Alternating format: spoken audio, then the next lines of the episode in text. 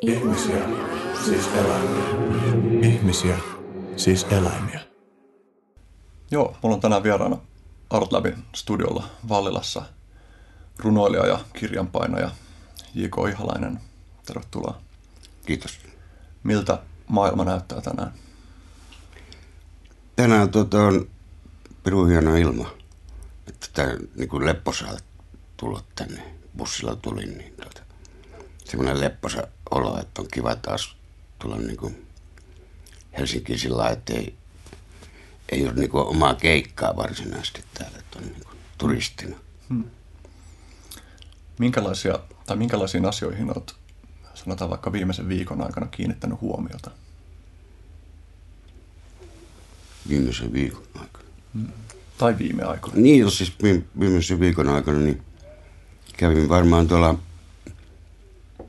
Turun kirjamessulla niin kuin ensimmäistä kertaa sillä lailla, että ei mulla ollut siellä omaa osastoa. Ja hmm. Sekin tuntui mukavalta sillä lailla, mennä vaan katsoa, hmm.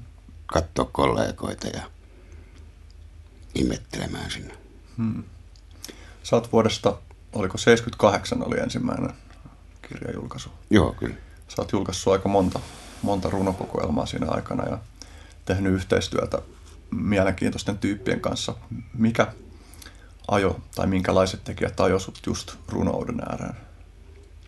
No se lähtökohta oli, tuota, kun asuin Kristianiassa, niin se tavallaan se, se tota, murrosikäinen semmoinen tekeminen heräsi siellä niin kuin uudestaan, että siellähän voi tehdä oman, oman talon tai tehdä käsin asioita ja se heräsi siellä jollain tavalla, että mä siellä sitten rupesin tekemään niin kuin runokirjoja ja hmm. Että se, niin kuin, se oli tuota, varmaan yli kymmenen vuotta, kun asun Tanskassa, niin se oli semmoinen prosessinomainen juttu se runokirjojen tekeminen. Hmm. Et niitä tuli niin kuin eri kielillä, riippuu aina siitä, että kenelle halusi niin kuin myydä. Hmm. Niin sä oot julkaissut monella kielellä juttuja, mitä kaikkia kieliä? No pääasiassa tota, tietysti englanti ja sitten tanska ja ruotsi. Hmm. Mutta sitten on tietysti ensimmäisen kirjan sotkin saksaakin sekaan, kun Kristian asuu aika paljon saksalaisikin. Hmm. Mennään niin kuin, heitän heti tällaisen niin kuin, ehkä, en tiedä onko tämä vaikea kysymys, mutta mahdollisesti ainakin aika syväksi menevä. Miksi runoutta on olemassa? Miksi runous on tärkeää? Se on tavallaan unen, unipuoli niin kuin proosasta. Että tuota, niin kuin nykyä, nykyaikainen runo, se niin kuin, niin kuin sinänsä sisältää tarinan, mutta se on irrationaalinen se tarina. Ja se, se on tulkittavissa monin, monin tavoin. Mutta tietysti kaikki kirjallisuus lähtee runoudesta, eeppisistä tarinoista, sankaritarinoista. Ja niin kuin meillä on tietysti Suomessa se vahva perinne kansanrunoudessa, mutta kyllähän niin kuin ennen, ennen Homerosta oli jo valtava tämä valtava tota, laulujen kirjo, eeppisten tarinoiden kirjo. Ja ne oli yleensä sitten semmoiseen helposti muistettavaan muotoon duunattuja. Mm. Kun, äh, nyt katkes ajatus, mulla oli joku hyvä kysymys liittyen. Niin siitä, kun sä sanoit siitä, että, että proosaan verrattuna on enemmän niin kuin unimaailman juttuja, niin mielätkö sä, että, että sellaiset ikään kuin runomuodossa olevat, mutta kuitenkin käytännössä proosamaiset jutut on, ei varsinaisesti ole runoutta. Tai muuta mieleen esimerkiksi niin kuin Charles Bukowskin tietyt runothan on semmoisia, että ne näyttää niin kuin proosalta, joka on vaan katkottu niin, että se on ilmiasulta runoutta. Kyllä sekin on mun mielestä runoutta. Siis sehän sinänsä, sinänsä tuota runo, runous itse määrittelee itseään, mm. että on konkreettista, hyppivää runoutta, on dadarunoutta ja – sehän on hyvin laaja mm. käsite. Sen takia se onkin mielenkiintoinen, että sinne tavallaan voi tuota, tehdä niin kuin Kurt Switters, että on niin kuin semmoinen äänirunoutta, joka matkii jopa lintuja ja kaikki tämmöisiä. Mm. Koska lin, linnunlauluhan on universaali kieli. Mm. Ne ylittää niin kuin rajat, niille ei ole tätä, tätä tuota kieliongelmaa linnuilla. Mä oon joskus miettinyt itse sitä yhteyttä, että kun runous ilmentää jotain, me tehdään havaintoja maailmasta ja saadaan impulseja maailmasta ja sitten me puetaan sitä runouden muotoa, niin mä oon miettinyt puita, puiden oksia, että onko niiden kasvaminen jollain tavalla samanlainen prosessi, että ne puut omilla tavoillaan ottaa vastaan impulseja ympäröivästä maailmasta ja sitten kasvaa sen, sen muotoiseksi. Kyllä se varmaan, kyllä se varmaan on. Sitten on myös maan alinen puu. Että puuthan kuulemma keskustelee juuriensa mm. välityksellä naapureiden kanssa. Että siis siinä on kahteen suuntaan kasvaa. Joo, on käytetty, käytetty tällaista termiä kuin Wood Wide Web, joka on niin kuin tämä kommunikaatioverkosto. Onko sulla tarve kirjoittaa runoja, eli onko se niin kuin silleen, että sulla ei ole tavallaan valinnanvaraa, vaan että ne vaan se on tehtävä? Ei mulla oikeastaan valinnanvaraa, koska en mä osaa prosaa kirjoittaa. Hmm. Että tavallaan sekin, että prosa, kun prosaisti kirjoittaa romaania, niin sillä pitää olla hyvä muisti, että mitä ne puuhaa ne kaikki tyypit siellä romaanissa, hmm. että ettei rupea niinku toistamaan tai ajaa väärään suuntaan. Hmm. Mutta runoudessa ei tarvitse sellaista jatkuvuutta, että se on enemmän niin kuin hetkessä. Hmm. Tietysti. Sulla on aika niin kuin tunnistettava tapa, jolla sä kirjoitat sun runoja. Mä huomaan, mä oon itsekin jossain vaiheessa vaikuttunut tosi paljon siitä, että mä oon joskus kirjoittanut jotain runoja, ja mä oon huomannut, että ahaa, että tässä kohtaa huomaa muut, että, että on lukenut ihalaisen juttuja. Monessa sun runossa se tietty semmoinen mitta ja rakenne niin kuin, toistuu suht samantyyppisenä, vaikka ne aiheet on, on, on hyvin erilaisia. Niin että mä mietin, että onko siinä joku, niin kuin, onko se tullut jostain vai onko se tullut vain niin kirjoittamisen myötä silleen, että en mä tiedä, tunnistat sä tavallaan tätä, kyllä, mitä mä haen tässä? Kyllä, se, siis onhan se tullut varmaan musiikista, niin kuin Talking hmm. Heads ja hmm. ei niinkään David Bowie, mutta siis just musiikissa on semmoinen tietty rytmi. Hmm. Ja sitten toisaalta niin se on tullut myöskin ihan siitä suullisesta perinteestä. Mä oon hmm. suomentanutkin niin kuin alkuperäiseen tämmöisiä runoja, niin ja sitten mä oon kirjoittanut semmoisen kirjan kuin Salatun teknikot, joka käsittelee Aasia, aasialaista suullista perinnettä. Mm. Esimerkiksi Tiibet ja Siberia ja muinaisturkkilaiset heimot. Mm. Et kyllähän se on vaikuttanut sitten siihen, millä tavalla sitä kieltä käyttää. Mm. Että. Minkälaiset asiat on sulla niin keskeisiä inspiroitumisen lähteitä?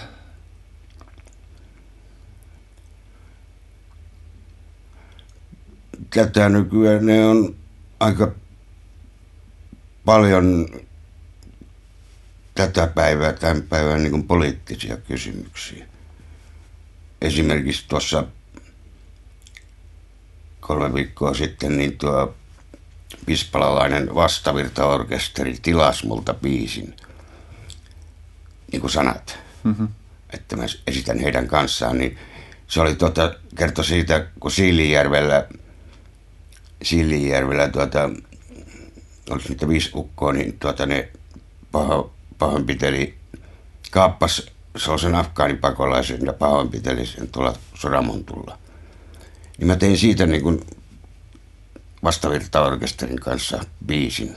Hmm. Tehtiin biisi ja sitten harjoiteltiin se kaksi kertaa ja sitten illalla oli keikka. Ja itse asiassa mä heitän sen biisin huomennakin, kun siellä on yhden kaverin synttärit siellä hmm. vastavirralla. Niin tämä oli, oli tavallaan tämmöinen tilausbiisi ja sitten siinä oli se hauska, että mä olin just itse asiassa käynyt siellä Siilijärvellä. Meillä oli runokierto Karjalassa, niin oltiin käynyt siellä Siilijärvellä just samalla viikolla. Okei, okay. siis tapahtuiko tämä ihan hiljattain tämä? Joo, tämä oli kaksi-kolme viikkoa sitten tämä niin kuin tilastarunon. Joo, mutta tätä pahoinpitely olisi tämä ihan tuore tapahtuma siis myös. Joo, se oli tota, viime, viime vuoden syksyllä, Joo. et suht tuore. Joo. Onko sulla niinku pysynyt inspiraation lähteet vuosien varrella samanlaisena vai onko se vaihtunut, muuttunut ajan saatossa? kyllä ne on muuttunut. Että aikaisemmin, niin kuin sanotaan, mä asunut ul- ulkomailla, niin ne oli enemmän prosessinomaisia, ne mun runot.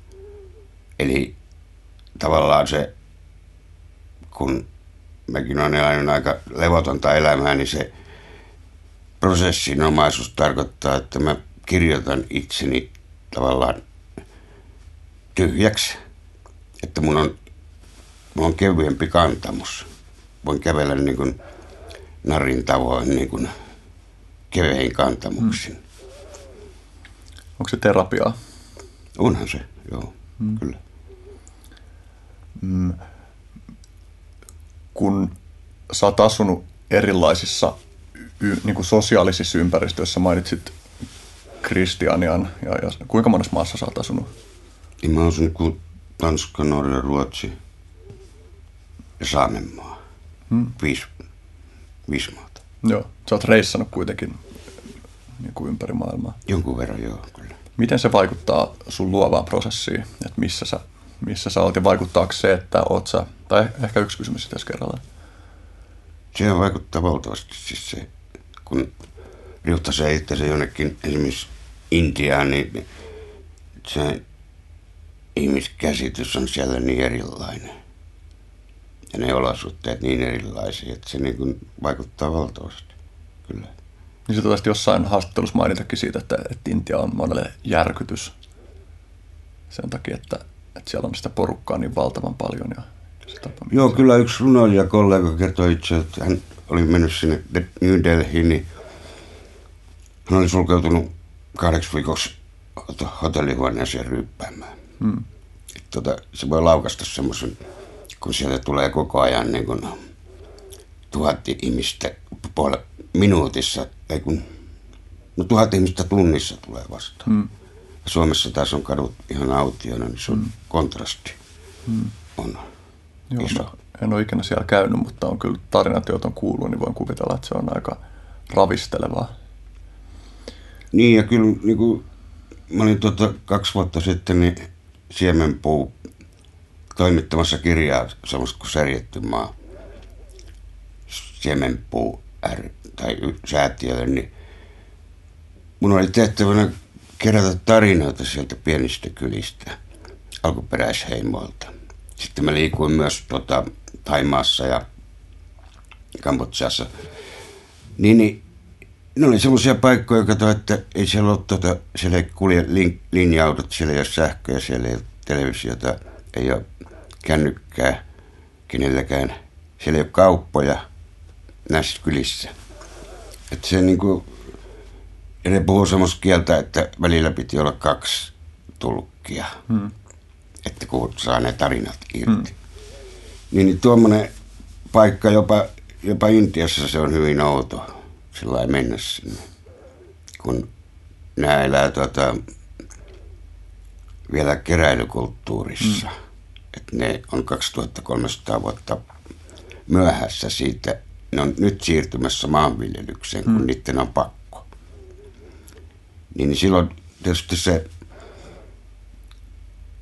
tulee huomaa sen tietyn vaikeuden niin kuin ymmärtää tällaista kulttuuria, että se mm. vaatisi, vaatisi pidemmän ajan luonnollisesti. Siellä mm. pitäisi asua tai... Mm. Huomaatko sä, että sä tietynlaisissa olosuhteissa ö, kirjoitat paremmin tai oot tuotteliaampi vai onko se niin kuin enemmän jotain sisäisistä tiloista tulevaa? Onko tietyt ympäristöt toimivampia runoilijan näkökulmasta?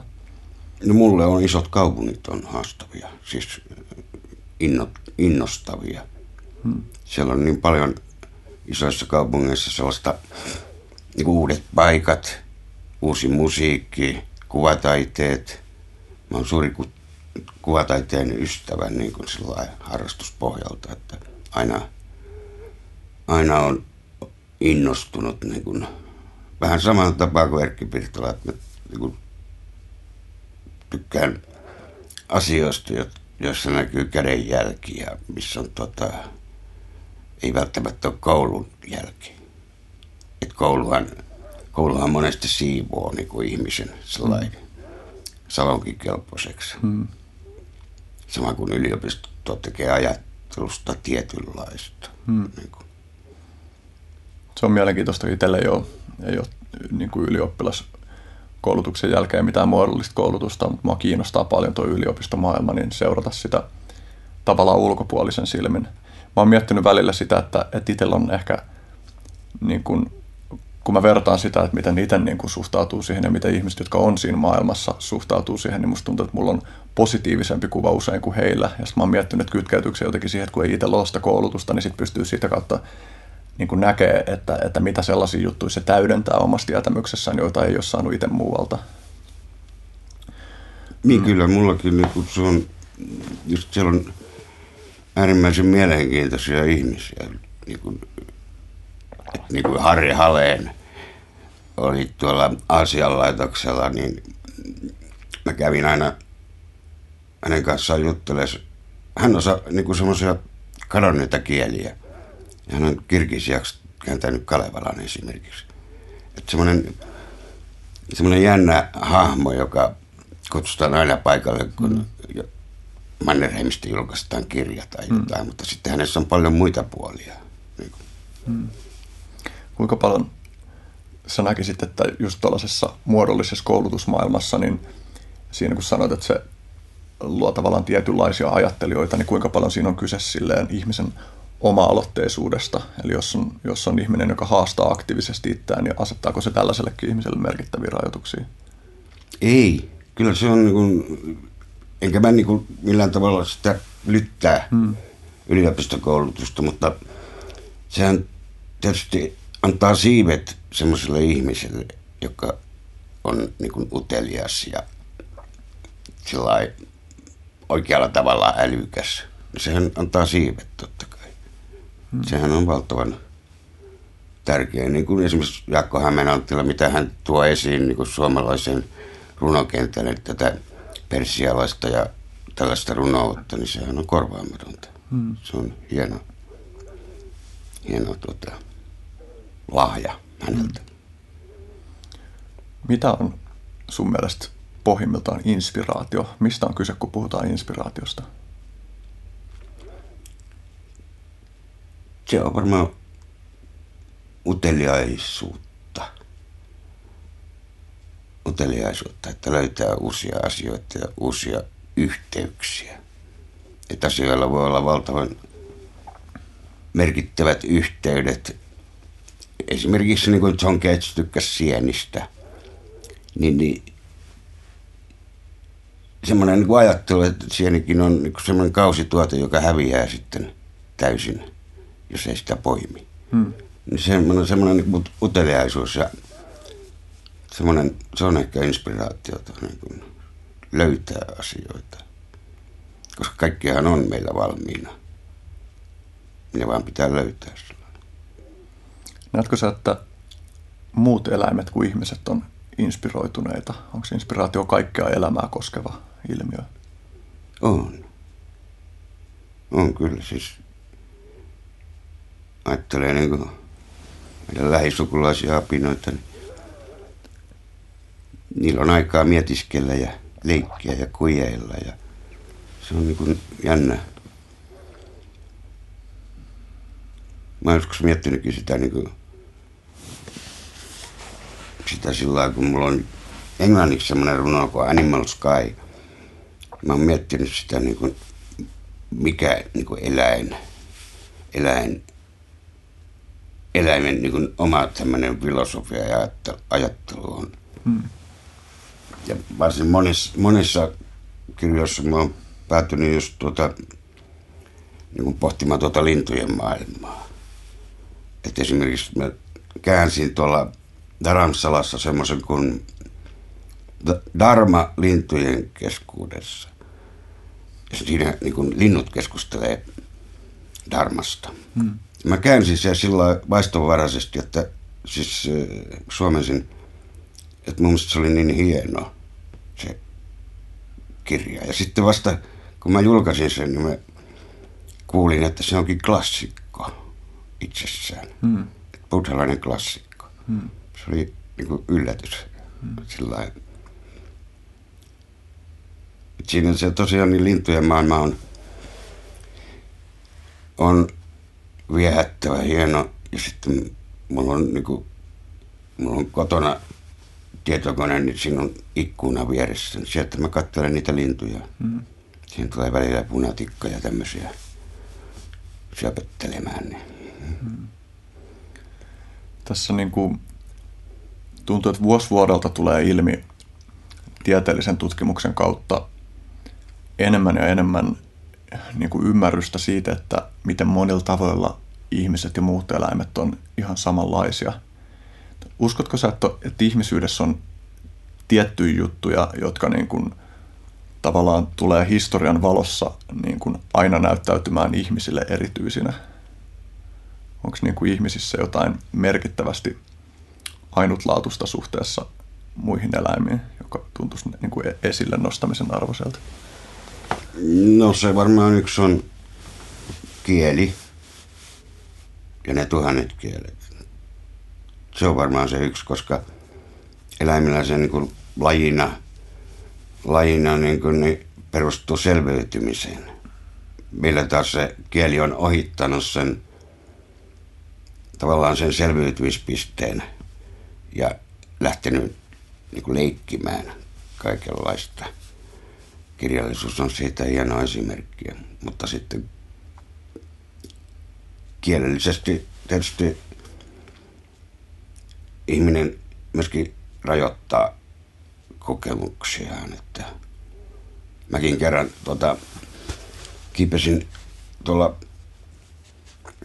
Sikkimissä niin vuoren huipulle, tai sillä heräsin neljän aikaan yöllä ja halusin nähdä tuon Mount Everestin. Sitten se oli niin vavisuttava koko, kokemus, kun siinä ei ollut kato pilviä välissä, niin, että mä rupesin selittämään sitä itselleni. Ja mä huomasin, että säpsähdin, että nyt, nyt turpa kiinni. Aina pitää olla selittävässä. Tuntuu tunne. Mm. Mutta semmoiset vavisuttavat kokemukset, silloin sen tajuu, että kielikin voi olla rajoittava mm. tekijä. Niin, kuin.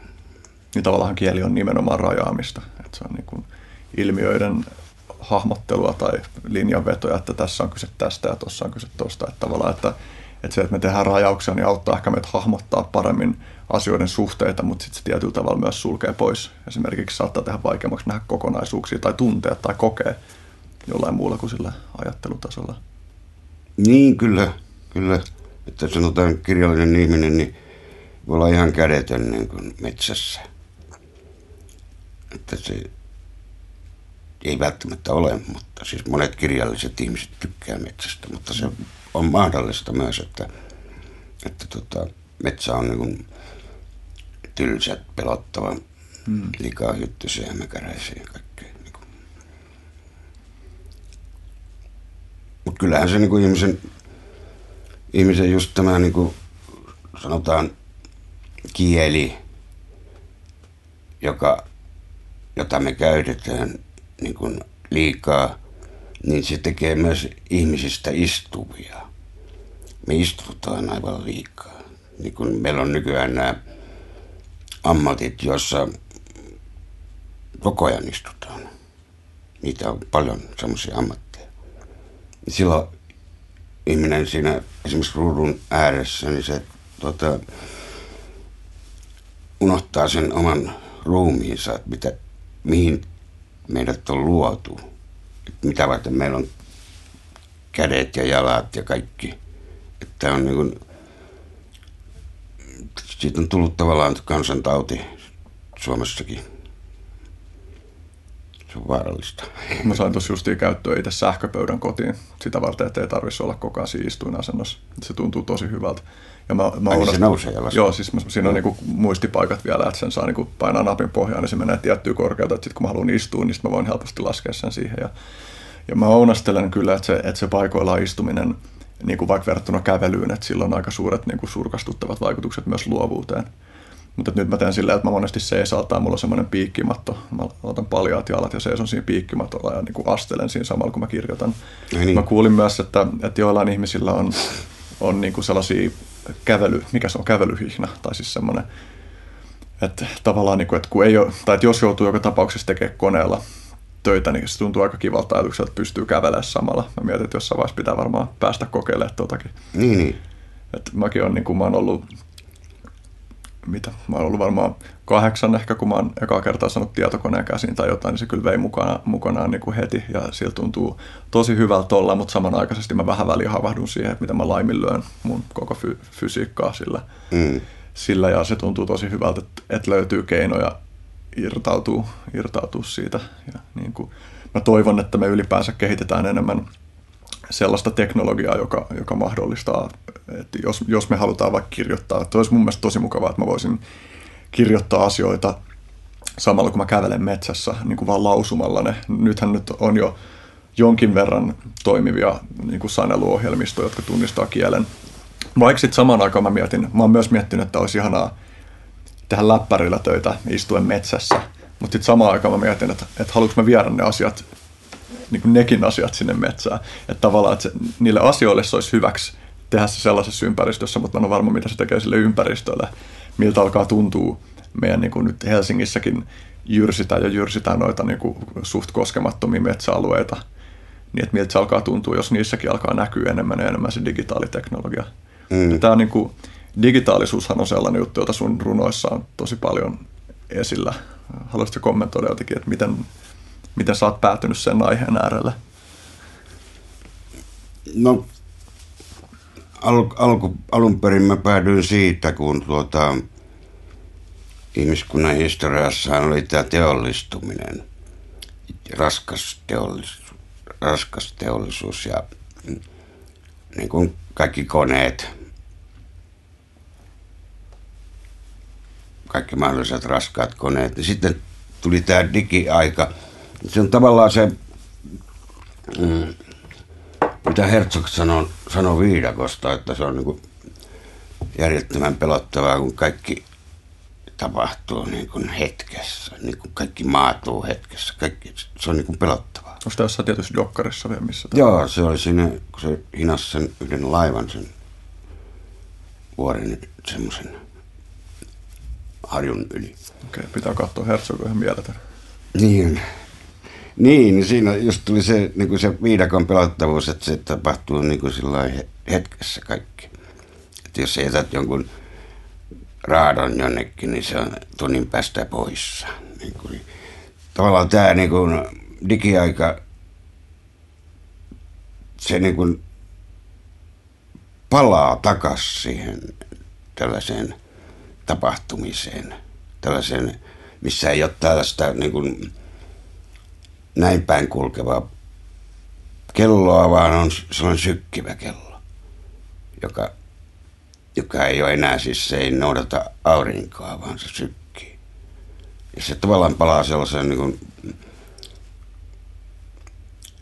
vanhaan, vanhaan tek- teknologiaan, digitaalinen, siihen semmoiseen ajatteluun. Yhtä, yhtäkkiä me voidaan niin kuin, voidaan niin kuin ilman kännykkää puhua keskenämme maailman toiselle puolelle. Mm. Ei ennen vanhaan tietenkään sillä lailla tapahtunut, mutta se, niin kuin se jollain tavalla se digitaalisuus menee tähän niin kuin nyky, nyt hetkeen.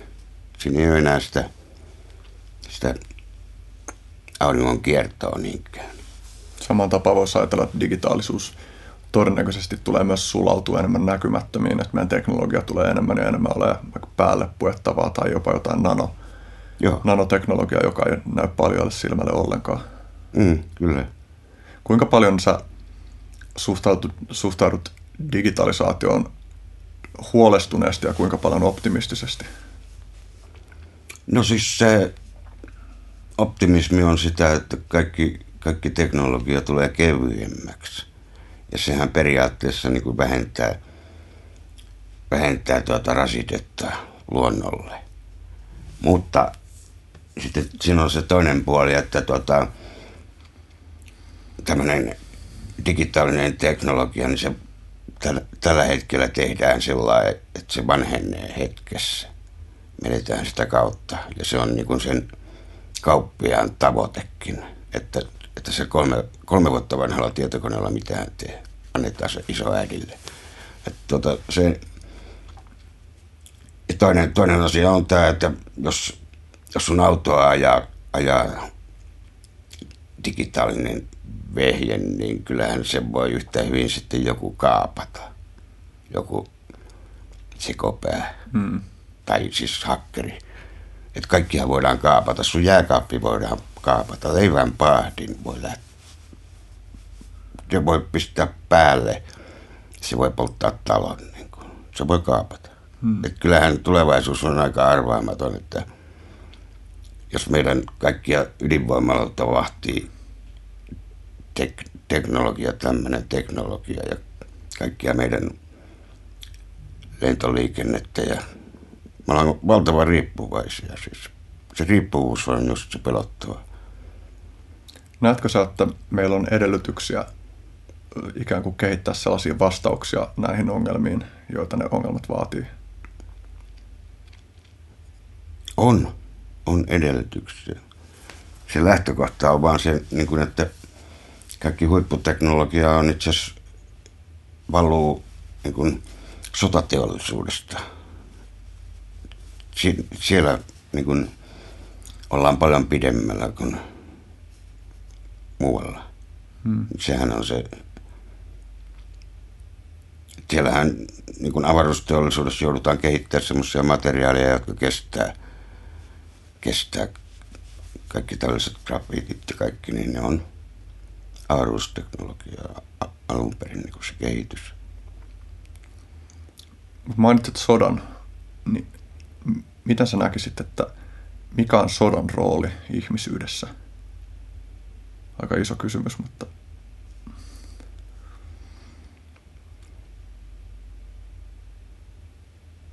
Se on,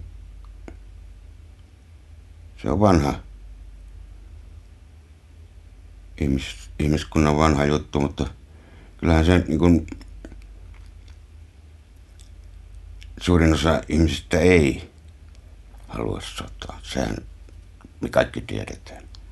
Ja sitten kun ajattelee, minkä takia ihmiset sotii, niin, tai ihmiskunta sotii, niin kyllähän niin kuin, esimerkiksi Amerikan armeijalla ei ole muuta tekemistä kuin, kuin tuota, suojella investointeja. Siitähän on kysymys. Että eihän ne amerikkalaiset ole ei ole kenenkään niin kuin ystäviä, vaan koko ajan etsii näitä investointeja ja pitää niistä huolta. Samoin muut maat. Et kyllähän se on niin kuin vaikea nähdä sitä niin kuin normaalin ihmisen silmissä, että mitä järkeä tämmöisissä traumaattisissa sodissa on. Et kyllähän niin kuin, nyt on nyt on vasta päästy siihen, kun, siihen, kun tuota, on tajuttu, että kuinka paljon, paljon sota vaikutti niin kuin sodan jälkeisen sukupolven niin kuin näiden isien kautta ja äitien kautta. Että nyt vasta niin kuin osataan puhua niistä. Mä oon niin kuin hiljattain vasta havahtunut siihen, että miten poikkeuslaatusta aikaa mä oon elänyt. Että mä oon voinut Mä en ole nähnyt sotaa, mä oon elänyt tosi turvallisessa ympäristössä, mä oon elänyt Helsingissä aina. Et totta kai täällä on satunnaisia uhkia, mutta ei mitään semmoista jatkuvaa jännitteisyyden tilaa, jota tarvitsisi pelätä. Ja se tuntuu niin kuin, siihen havahtuminen on vaan tuntunut hätkähdyttävältä, että mä en oikeasti tiedä, että minkälaista suuren osan niin kuin maailman historiassa eläneiden ihmisten elämä on ollut, kun se sota on ollut mukana. Ja sitten tavallaan sitä huomaa pitävänsä jollain tavalla itsestäänselvyytenä, että että näin se tulee jatkumaankin, vaikka se ei ole mitenkään sanottua. Joo, me oltiin joskus tota, 300 tuo juttutuvassa oltiin, siinä oli Jan Kaplinski ja sitten oli John Giorno. Kaplinski kertoi, kun hän siellä Tarton lähellä, niin venäläiset sotilaat tuli ja ne muutti heidän talonsa, niin ne varasti sen niiden talon taloon. Ja sitten taas John Giorno, niin ei se ole tietenkään sotaa nähnyt New Yorkissa. Asunut siellä koko ikänsä. Niin se oli niin hauska se kont- kontrasti. Samanikäisiä kavereita ja, ja, pirun lepposia, mutta se kontrasti, että mm. ko, miten niin kuin Kapelski oli, tai virolaiset on niin kuin, kokeneet sen pitkän miehityksen ja sitten taas New York on ihan jotain muuta. Se oli jännä. Hmm. Mulla on mielessä ajatus siitä, että, että konfliktin todennäköisyys on sitä suurempi, mitä huonommin osapuolet ymmärtää toistensa motiiveja. Että mitä paremmin, ihan vaan lähtöisin siitä, että mitä paremmin ymmärretään toisen niin kuin ajattelutapaa, strategiaa ja niin edelleen, niin sitä epätodennäköisemmin ne eskaloituu. Sama tuntuu pätevän myös ihan yksittäisten ihmisten välisiin vuorovaikutuksiin. Kyllä, kyllä. Sehän se on tuo, sanotaan nykyaika, kun kaikki köyhät lentää. Mehän lennellään sinne tänne. Niin se kertoo siitä kansainvälistymisestä, kun vertaa sitä siihen aikaan, kun mä olin nuori, niin tuota, ei sitä lennelty minnekään. Että sitä niin kuin mentiin maata pitkin. Mutta nykynuoriso on valtavan niin kuin, laajemmin kansainvälistynyt. Ja sehän, sehän tuota, helpottaa niin kuin, edesauttaa, että maapallo säilyttäisi rauhan. Että esimerkiksi, esimerkiksi kun ajatellaan esimerkiksi Intiaa, niin, eihän niille, niille ei ole mitään niin syytä.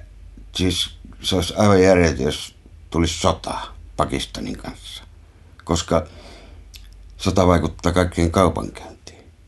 Ja Intiahan on valtavan niin kuin, se on valtava talous, joka tuottaa IT-alallakin niin kuin, joku amerikkalainen mummo saattaa soittaa lähempää markettiin, niin se puhelin käy Intiassa se puhelu ne ottaa sen tilauksen vastaan Intiassa. Ja sitten taas niin kun ajattelee Pakistania, niin se on täysin erilainen. Siellä ei ole tällaista, tällaista niin kuin esimerkiksi IT-alan tällaista valtavaa niin kuin riippuvuutta siihen kauppaan. Se edesauttaa, jos, tuo kaup- jos valtio on kaupasta riippuvainen kansainvälisestä kaupasta, niin se edesauttaa rauhaa tietysti. Hmm. Että se ei niin kuin, ei ole mitään järkeä edes uhoa. Niin kuin vertaa Etelä-Korea ja Pohjois-Korea. Etelä-Korea on niin kuin täys bisnes koko. Tekee kaikkien kanssa kauppaa.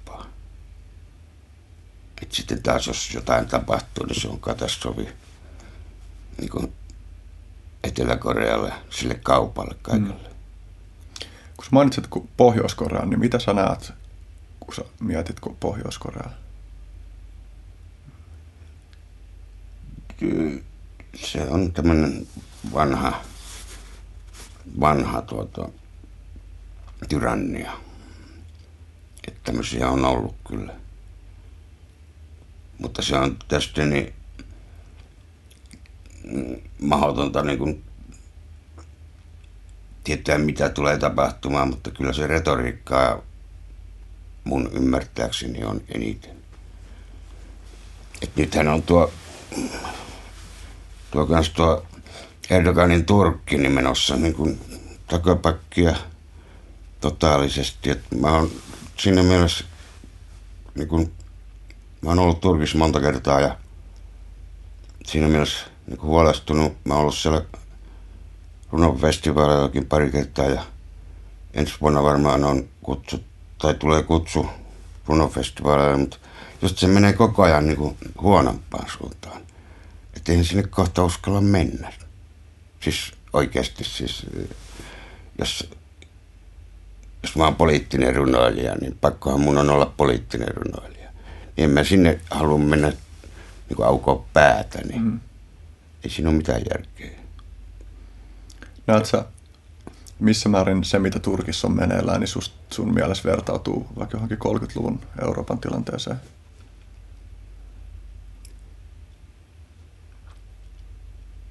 Joo, on se niin kuin saman suuntaista, mutta, mutta ei se nyt niin hullu On ehkä vähän paikallisempaa ainakin vielä toistaiseksi. Niin, niin. mutta se on vaikea, niin kuin, vaikea hahmottaa, että tuo, se on enemmän tuo just tuo, mikä Turkissa on, on tämä kurdi-ongelma, joka tekee koko sitä alueesta niin kuin levottoman. Että tuota, on mahdoton niin kuin, tietää, kurdit, kurdit on kumminkin periaatteessa maa, maattomia joka paikassa. Hmm. Ja niillä on pitkä historia siinä. Vähän liipaten tuohon Pohjois-Koreaan, kun puhuit Yhdysvalloista, niin miten Trump näyttäytyy sulle tai minkälainen arkkityyppi siinä on ta- takana tai miten sä mielät sen hahmon, mihin se kytkeytyy, miksi, sellainen, miksi tämä ilmiö on justiin nyt olemassa nimeltä Trump? No se tota, vähän, vähän vaikea on tiivistää, mutta se on just tuo niin kuin, televisiohahmona, miten me ollaan hänet opittu tuntea semmoinen niin diili. Tai semmoinen, että pistetään ihmiset niin kuin kilpailemaan kovaa vastaan, toisiaan vastaan. Tavallaan Trump on, on semmoinen, niin kuin, se näyttäytyy hyvinkin pelleinä, mutta se on vaarallista, että semmoinen on tuolla enkeisen johdossa, koska se tota, vetää niin kuin kaikkia uudistuksia alas mm. koko ajan. Obamacare pistetään alas ja se on niin kuin vaarallista köyhille nimenomaan. Mitä sä oot mieltä siitä, kun jotkut sanoo, että se on oikeasti, tai että sen älykkyyttä aliarvioidaan ja että se on oikeasti taitava taktikko tai taitava hypnotisoimaan ihmisiä? Niin mä siihen oikein ota kantaa. Mä, en, mä koen sen enemmän semmoisena paatuneena narsistina. Mm.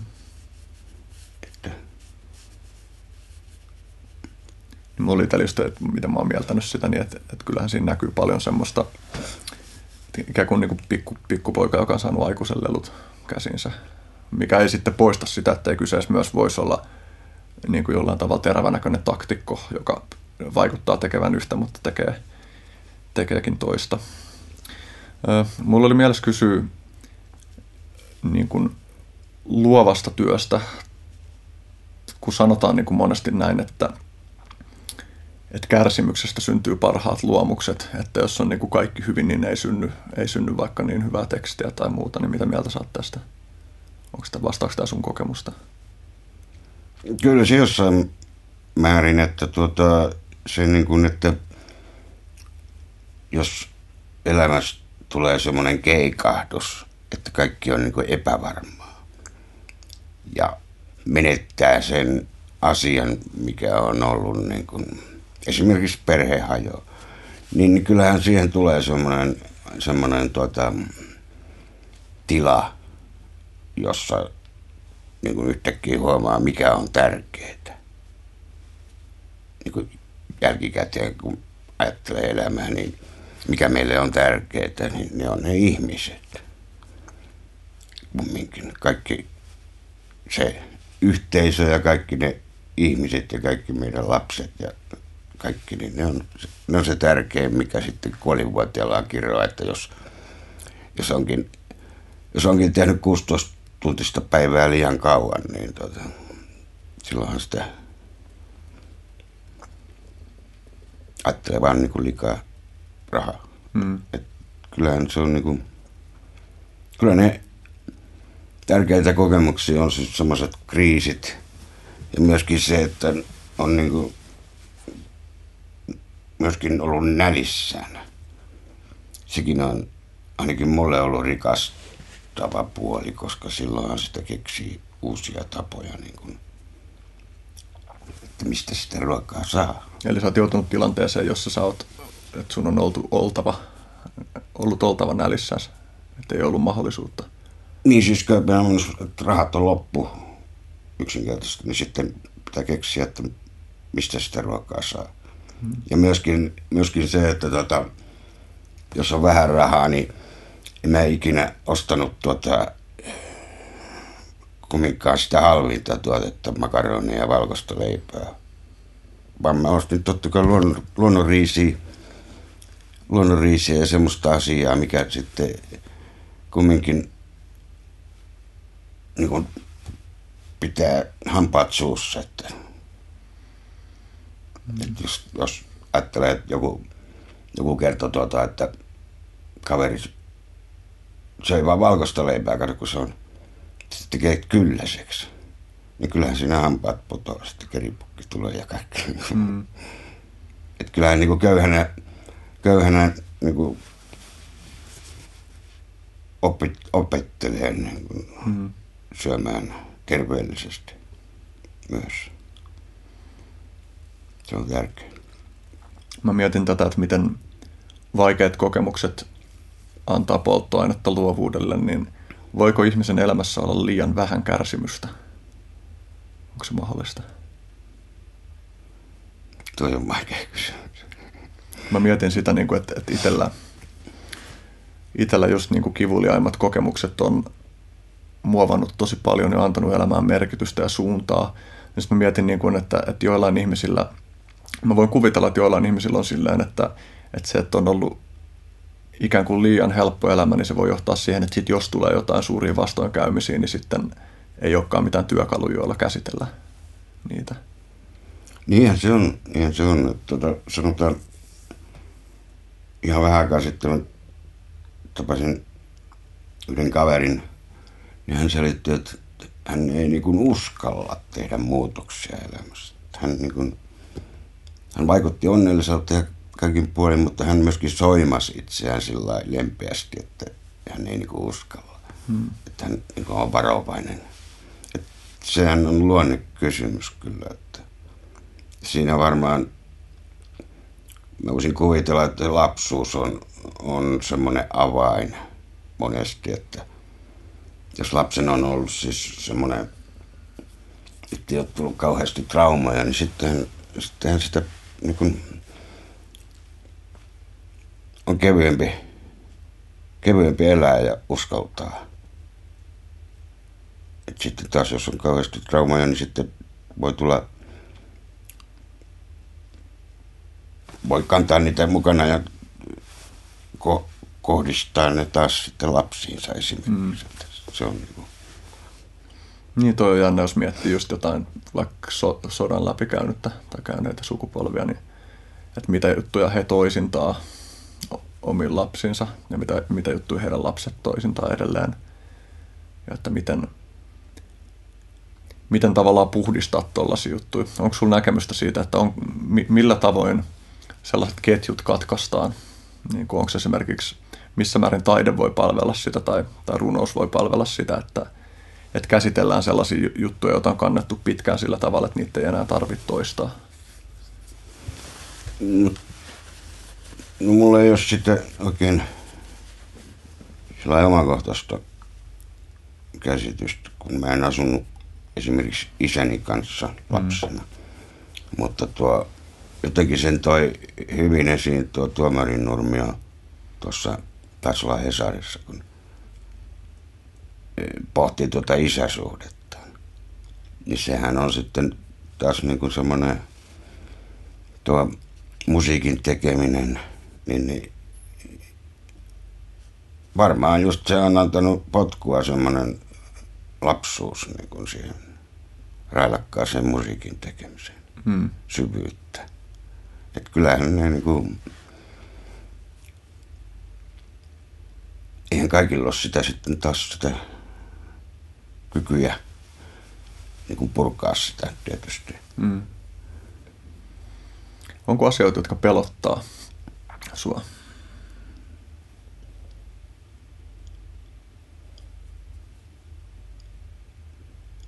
Niin, no siis on, on semmoinen niin kuin tietysti, että mun äiti on 88, että tota, semmoinen, niin kuin, että miten, miten hän selviää, niin kuin, mutta mä asun kyllä aika lähellä häntä, hmm. mutta just tämmöiset niin kuin, ihan luonnollinen ikääntyminen, niin tota, sen, siinä on, mutta se on kaikilla edessä, että mm. vanhemmat vanhenee mm. ennen itseä. No itsestäänkin selvät asiat voi, voi pelottaa kuitenkin tavallaan. Sehän, sehän on itsessään ihan myönteinenkin asia, että on asioita, joita pelätä. Se on yksi elämän olennainen ominaisuus ikään kuin, jota me kannataan. Niin, kyllä. Kyllä se on niin kuin hyvä, että myöntää pelkon. Mm. Sehän on tärkeää. Mm. Ei sitä muuten voi pelätä, mm. ellei myönnä sitä. Minkälaiset asiat tai kokemukset on ollut vaikeimpia sun elämän, elämän aikana? No, esimerkiksi tämmöinen, että tota, mulla on neljä lasta, niin kaksi veljeksistä syntyi kuuden kuukauden välein. Niin, niin se oli hankalin tilanne varmaan. Mm. Mutta tätä nykyään ne on kyllä hyviä, hyvin niin kuin veljeksiä, mm. mutta tarkoitan just sitä, että se niin kuin päällekkäisyys ei ollut mukava tilanne kyllä. Mm. Mutta lopputulos on ihan hyvä. Mm. Onko muita sellaisia juttuja, joita halusit nostaa? Niin kuin hankalia tilanteita? Ha, niin, tai haastavia prosesseja tai...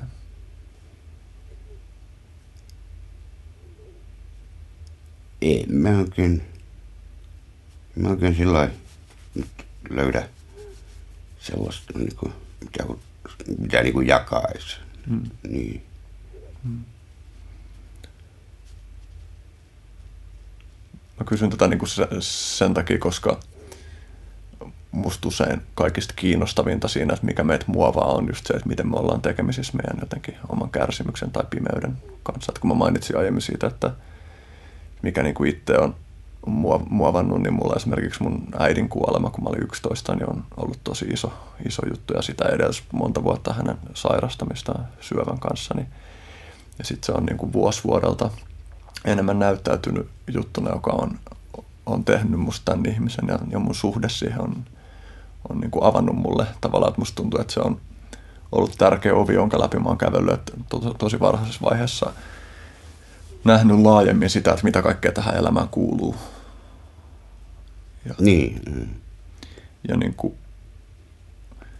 kuolema ylipäänsä on sellainen mua loputtomasti kiehtova aihe ja, ja mulla on, on niin kuin miettinyt paljon sitä, että miten me ollaan rakennettu osittain just teollistumisen mahdollistamana semmoinen maailma, jossa kuolema on paljon siivottu pois meidän arjesta. Mm. Niin, kyllä se, joo. Mikä mulle tuli mieleen semmoinen, että tota, tämmöinen hauskakin tarina. että mun isällähän oli niin kuin toinen perhe. Toinen perhe niin kuin, ja tota,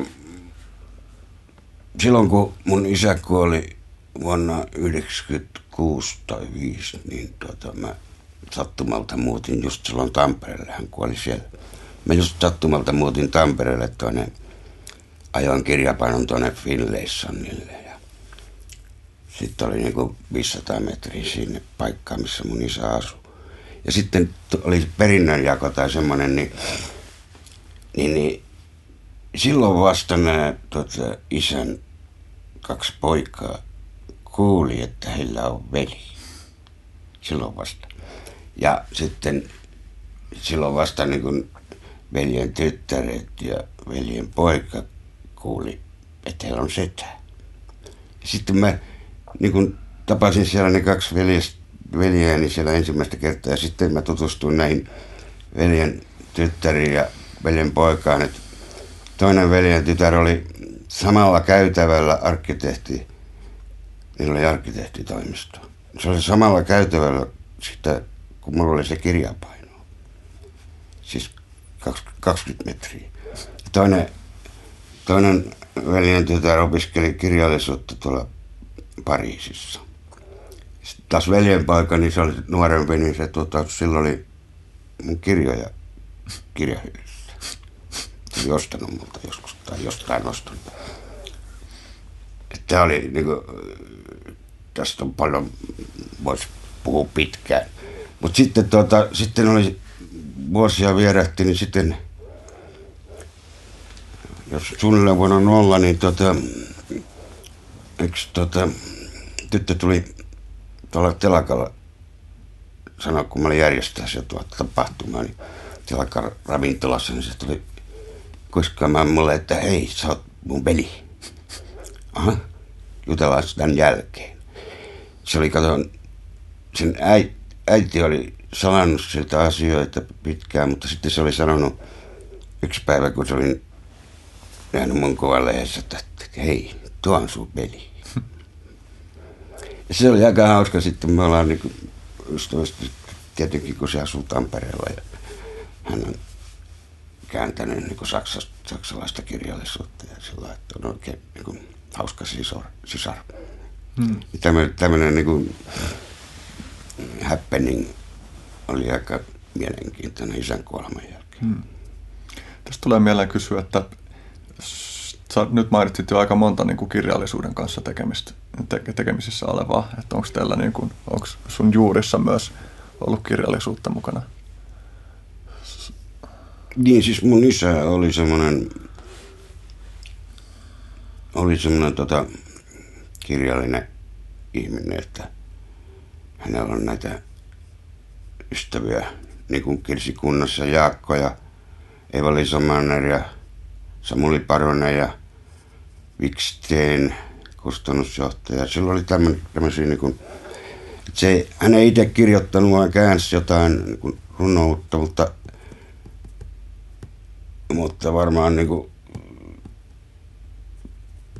erittäin tämmöinen hyvä ystäväpiiri. Hmm.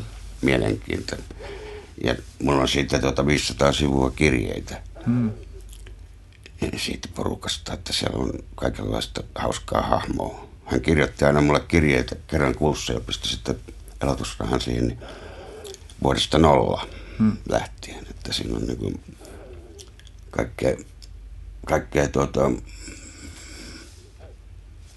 elokuvista, biodynaamisesta viljelystä ää, jo, ja sitten tämmöisiä, kun hän jostain kartanon vintiltä olleita niin jotain tyttöjen päiväkirjoja, niin hän on kirjoittanut ne käsin niin kuin ruotsiksi ja suomentanut mulle sen ihan allenne ja tämmöisiä niin kuin kaik, kaikista eri alueista. Hmm. Että se on niin kuin opettanut tavallaan niin kirjeiden kautta, että se yhteys on, on tullut tämmöinen, että on tämmöinen Tolstoi, tolstoilainen anarkistinen tämä kirjallinen ne on tavallaan paimenkirjeitä hmm. pojalle. Mielenkiintoista. Hmm, kyllä.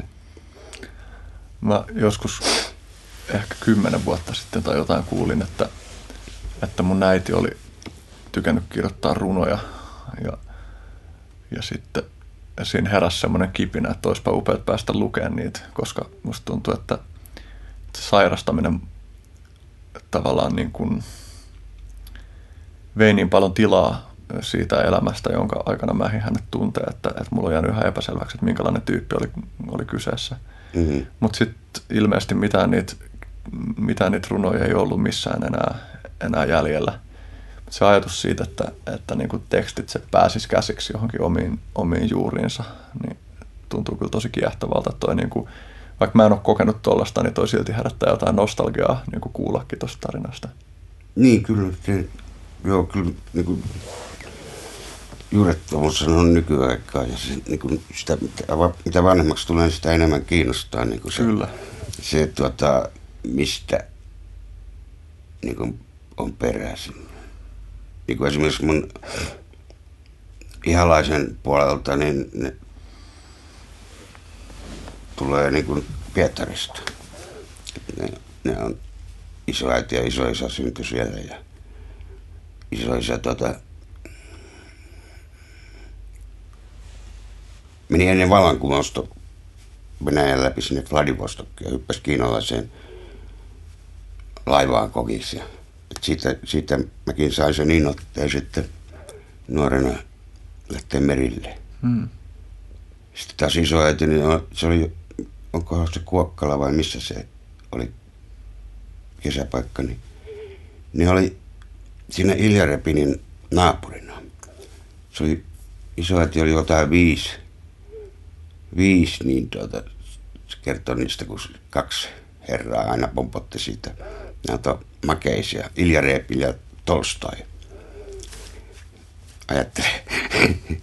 niin, sitten mä tarkistin tämän tarinan, niin onhan se totta, että silloin Tolstoi oli just ennen kuolemansa siellä, siellä Repinin luona. Mm. Että olihan se totta.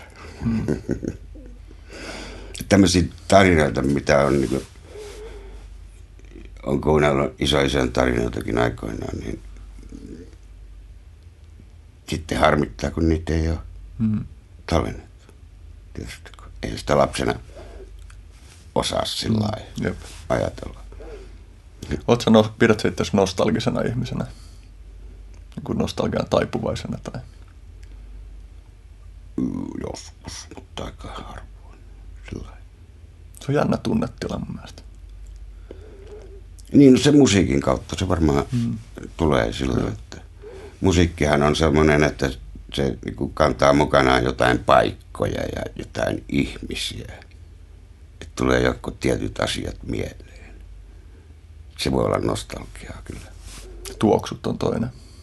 Mm, mm. Mä aloin just miettiä, että miltä tuntuisi yhdistää niin kuin jotkut lapsuuden musiikkimuistot. Että saisi niin kuin kuunnella niitä lapsuuden biisejä ja sitten saisi haistaa jotain niitä tuoksuja, joita on ollut vaikka silloin lapsuuden kodissa. Mutta nehän on mennyt menoja, menoja eikä ne varmaan palaa sieltä ikinä. Mm.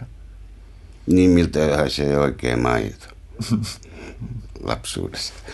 Mä en tiedä siitä mitään, kun kaupunkilaispoika Niin. niin. tölkkimaitoa aina. Kyllä mäkin asuin siis kau- kaupungissa, kävin aina joskus maalla. Mä asuin Lappeenrannassa niin kuin kouluaikani. Ja tota, sitä ennen Joensuussa. Mm. Joensuussa mä ka- karkasin ensimmäisen kerran. Karkasin tota, mustalaistytön kanssa. Ja, ja tota, mun äiti on vaan se kertonut, että sitten hän etsintä kuulutti. Niin Ja poliisi löysi meidät sitten joskus kymmenen aikaa illalla, niin Joensuun sillalla käveltiin siellä käsi kädessä sen tytön kanssa. Minkä ikäisenä? Viisi. Kiehtovaa. niin on. Sä mainitsit meren tuossa aiemmin, niin sä viettänyt paljon aikaa merellä? No sehän lähti siitä, kun meillä oli tota, sukulaisella sa- saari tuolla Haapasaarassa. Niin, niin me päästiin aina sinne niin kuin serkkupojan kanssa niin telttailemaan. Että oltiin kuukausi äitien kanssa siellä, niin sieltä se tuli se meri. Tietysti kun siellä, siellä on tota, just näkymä Suursaareen. Siellä, siellä ei siis, se on oikeita merta. Siellä oli kaikki ne jännittävät asiat, mitä pikkupojat tykkäs. Eli tota, panssariesteitä siellä rannoilla ja sitten semmo, semmoinen joku asevarasto niin kuin kaiv- kaivettu sinne kallioon ja kaikki mahdolliset tällaiset. Ja sitten meillä oli vielä optimisti jollakin, me opeteltiin purjehtia. Mm. Kerran, kerran kato, kun mä en osannut luovia, niin me istutaan siinä purkissa ja sitten me vaan mennään eteenpäin niin kuin kohti Suursaarta. Että sitten vanhemmat rupesivat tota zoomaamaan, että ne on, nyt ne menee tuolla pieni piste näkyy vaan. Ja sitten ne tuli moottoriveneellä hakemaan. Me, Mikiiri Merijärjessä. Mikä siinä on susta, että meri niin kuin monille, musta ainakin meri tuntuu elementtinä vaan jotenkin lumovalta ja jotenkin tosi voimakkaalta. Mikä siinä on, niin kuin, että se on ihmiselle niin syvä asia?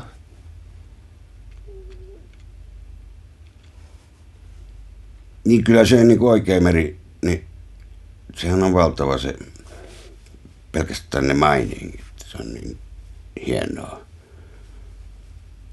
Ja sitten kun se meri on suutuksissa, niin sitten se on vielä hienompaa siis. Et siinä on just kun semmoinen, kun tank, tankkilaiva menee tuolla, niin sitä niin kuin tottuu siihen, että se niin kuin tällainen kiipee aallon yli, sitten se pysähtyy, sitten se lähtee syöksyä alaspäin. Mm. Sitten se hakkaa siellä pohjalla. Täristää itseään taas ylös. Siihen oppii niin kuin. Mäkin olin laivassa tota, kapteenin palvelija, niin neljä kerrosta keittiöstä sinne ylös, niin ei meni kuin kerran meni puurot käytäville. Kyllä sen oppii niin kuin sen hmm. meren ton, tans, tanssimaan sen tarjottimen kanssa sinne. Mun tuli mieleen, että yksi asia varmaan kanssa, mikä meressä just tähän, tähän liittyen puhuttelee, on kun me ollaan rakennettu meidän teknologinen elinympäristö sillä tavalla, että kaikki on niin kontrolloitu ja me ei kauheasti jouduta ikään kuin luonnon elementtien armoille meidän arjessa, mutta meri on vaan semmoinen, että me, me ei hallita sitä ja se on myös tosi kehollista. Että se niin kuin kaikki liike, mikä siellä on, on semmoista, että, että se muistuttaa koko ajan siitä, että, että sä et ole niin kuin pomo täällä, vaan sä oot niin kuin asiakkaana tai vierailijana täällä. Nimenomaan, joo, se on niin voiko sanoa elastinen, ei voi, mutta siis... No, miksei, kyllä se tuntuu mun mielestä elastisen. Kumminkin se on niin kuin maahan verrattuna niin erilainen, että mm. sitä pitää niin kuin se oma kulkunsa niin kuin ottaa huomioon siinä myös, että oppii niin kuin kävelee siinä. Ja sitten tuolla oli hieno tuolla Intian valtameressä on semmoinen kuin Diunsaari, se on Kuaratin osavaltiossa, niin siellä on tota, siellä oli semmoinen ranta siellä saaressa, että siinä oli niin kuin tällaista korallimaista sellaista, vähän niin kuin sellaista helvetin kovaa, mutta semmoinen niin kuin siinä, semmoinen niemi. Ja sitten siellä korallin alla oli tota, merivettä. Ja sitten sitten tuota, kun tulee ne mainingit, niin, niin se soitti niitä reikiä, se merivesi. Mä menin joka ilta, sinne tuli muitakin kuuntelemaan, mutta joka ilta auringonlaskun aikaan, niin menin kuuntelemaan sitä, niitä biisejä, mitä se soitti. Ja tavallaan niin kuin tekisi mieli mennä niin kuin sinne takaisin ja äänittää yksinkertaisesti se, että tekisi niin CD siitä. Kannatan. Niin, se Oletko, on kirjo... Oletko kirjoittanut tuosta asiasta? En ole, en ole. Mulla tuli mieleen, että, että se kyseinen ääni taustalla ja siihen lausuttuna päällä runo olisi aika hieno. Ja ehkä myös jopa, että olisi erikseen versio, jossa on pelkästään se ääni ja sitten että ei ole pelkästään tämä tulkittu, koska sitten runossa sitä tulkitsee jo jollain tavalla, mutta mm. mä halusin ainakin kuulla, koska pelkästään tämä sun kuvaus siitä niin välitti jo jonkun tunnetilan aika voimakkaasti. Kyllä, se on, se on ainoa paikka, missä mä oon kuullut siis oikein tuolla musiikkina sen meren. Mm. Mutta totta kai niitä on tuommoisia mm. paikkoja enemmänkin ollaan jotenkin aika mysteerin äärellä kyllä tuollaisissa asioissa. Tavallaan, että voi löytää jotain mekanistisia selityksiä, että miksi se tapahtuu, mutta se ei poista sitä, että, että kun sä pääset todistamaan jotain tuollaista, niin se on vaan uskomatonta. Niin, kyllä se oli niin kuin, kun niitä reikiä katsoa on aika paljon ja ne on eri pituisia. Et tulee erilaista ääntä aina, kun se vesi me, menee sinne sisään ja sitten se tulee pois. Ja wow. Joka ilta erilaista, kun se niin riippuu aina. Hmm Varmaan riippuu kuustakin siis. Mm. Kiehtova. Pitää mm. tehdä semmoinen merkintä mieleen, että jos on joskus mahdollisuus käydä tuollaisessa paikassa, niin mm. tota, Soma. Niille kuulijoille, jotka ei tiedä, että, että mistä Somassa oli kyse, niin tiivistäisitkö kyseisen kirjaprojektin? Niin no se tota, 80-luvulla nyt Suomessa oli pelkästään niin tämmöistä tietoa huumausaineesta, mikä oli niin kuin vääristeltyä. Että porttiteorioita ja sitten, mutta sitten varsinaista siis näistä orgaanisista kasveista niin ei ollut mitään tietoa. Sitten mä niin kuin, tuolla Kööpenhaminassa asuin, niin mulla oli siellä hyvät kirjastot. Kirjastot. Kuninkaallinen kirjasto, mistä pystyi niin lainaan tietoutta näistä orgaanisista kasveista ja huumeista. Ja sitten tietysti niin tosi paljon ihmisiä, joilla on huumekirjallisuutta hyllyssä. Että sillä tavalla niin kuin tein sitten semmoisen pienen 48 sivua semmoinen pieni kirjainen, missä kerrotaan näistä orgaanisista kasveista ja sitten myöskin niiden taustoista, että miten niitä on käytetty esimerkiksi Amazonilla tai miten niitä on käytetty Amerikan intiaaneilla ja tälleen. Hmm. Se oli tämmöinen niin tiivistetty, tiivistetty paketti, missä oli tuota, annostuksetkin sillä että ei ka- kaikkea tarvitse vetää sitten yliannostusta hmm. tietysti. Mikä sua motivoi? Ihan vaan se, että tieto ei ollut? Vai? Se nimenomaan, että tieto ei ollut. Mit? Että siinä ei kyllä kertaakaan niin kuin mainit, tai siis siinä ei koskaan suositella. Hmm. Että se ei, mä tietenkään suosittele kenellekään niin huumeita. Se on niin kuin poissuljettu, mutta sen niin kuin tiesi, että ihmiset käyttää huumeita kumminkin. Ja sitten se oli niin kuin siihen, niin kuin, totta kai Kristianiassa siellähän niin kuin, ihmiset söi LSDtä niin kuin näkkileipää, että se oli niin kuin, täysin erilainen hmm. kulttuuri tietenkin. Mitä sä näet, että se vaikutti siihen kulttuuriin? Tai mikä se rooli siinä kulttuurissa oli? Huumeet rampauttaa yle, yleensä. Et sitten taas niin kuin terapeuttisena annoksena, niin ne voi auttaa ihmistä, mutta kyllä ne yleensä niin kuin rampauttaa. No, varsinkin nuorena, kun käyttää. Hmm. Miten sä näet, että sen, mietin lukenut jotain 60-luvun kulttuurihistoriaa ja sitä niin kuin just psykedeelien psykedeelien roolia siinä, miten sä näet, että se kytkeytyy tuohon tohon Köpiksen ja Kristianian meininkiin? No kyllä se sellainen niin kuin Timothy Learymainen se ajattelu on siellä, että siis kaikki vapaaksi suunnilleen. Niin kuin, mutta sitten taas Suomi, Suomi on niin kuin, enemmän niin kuin pelkistetysti viinamaa. Että viinahan on,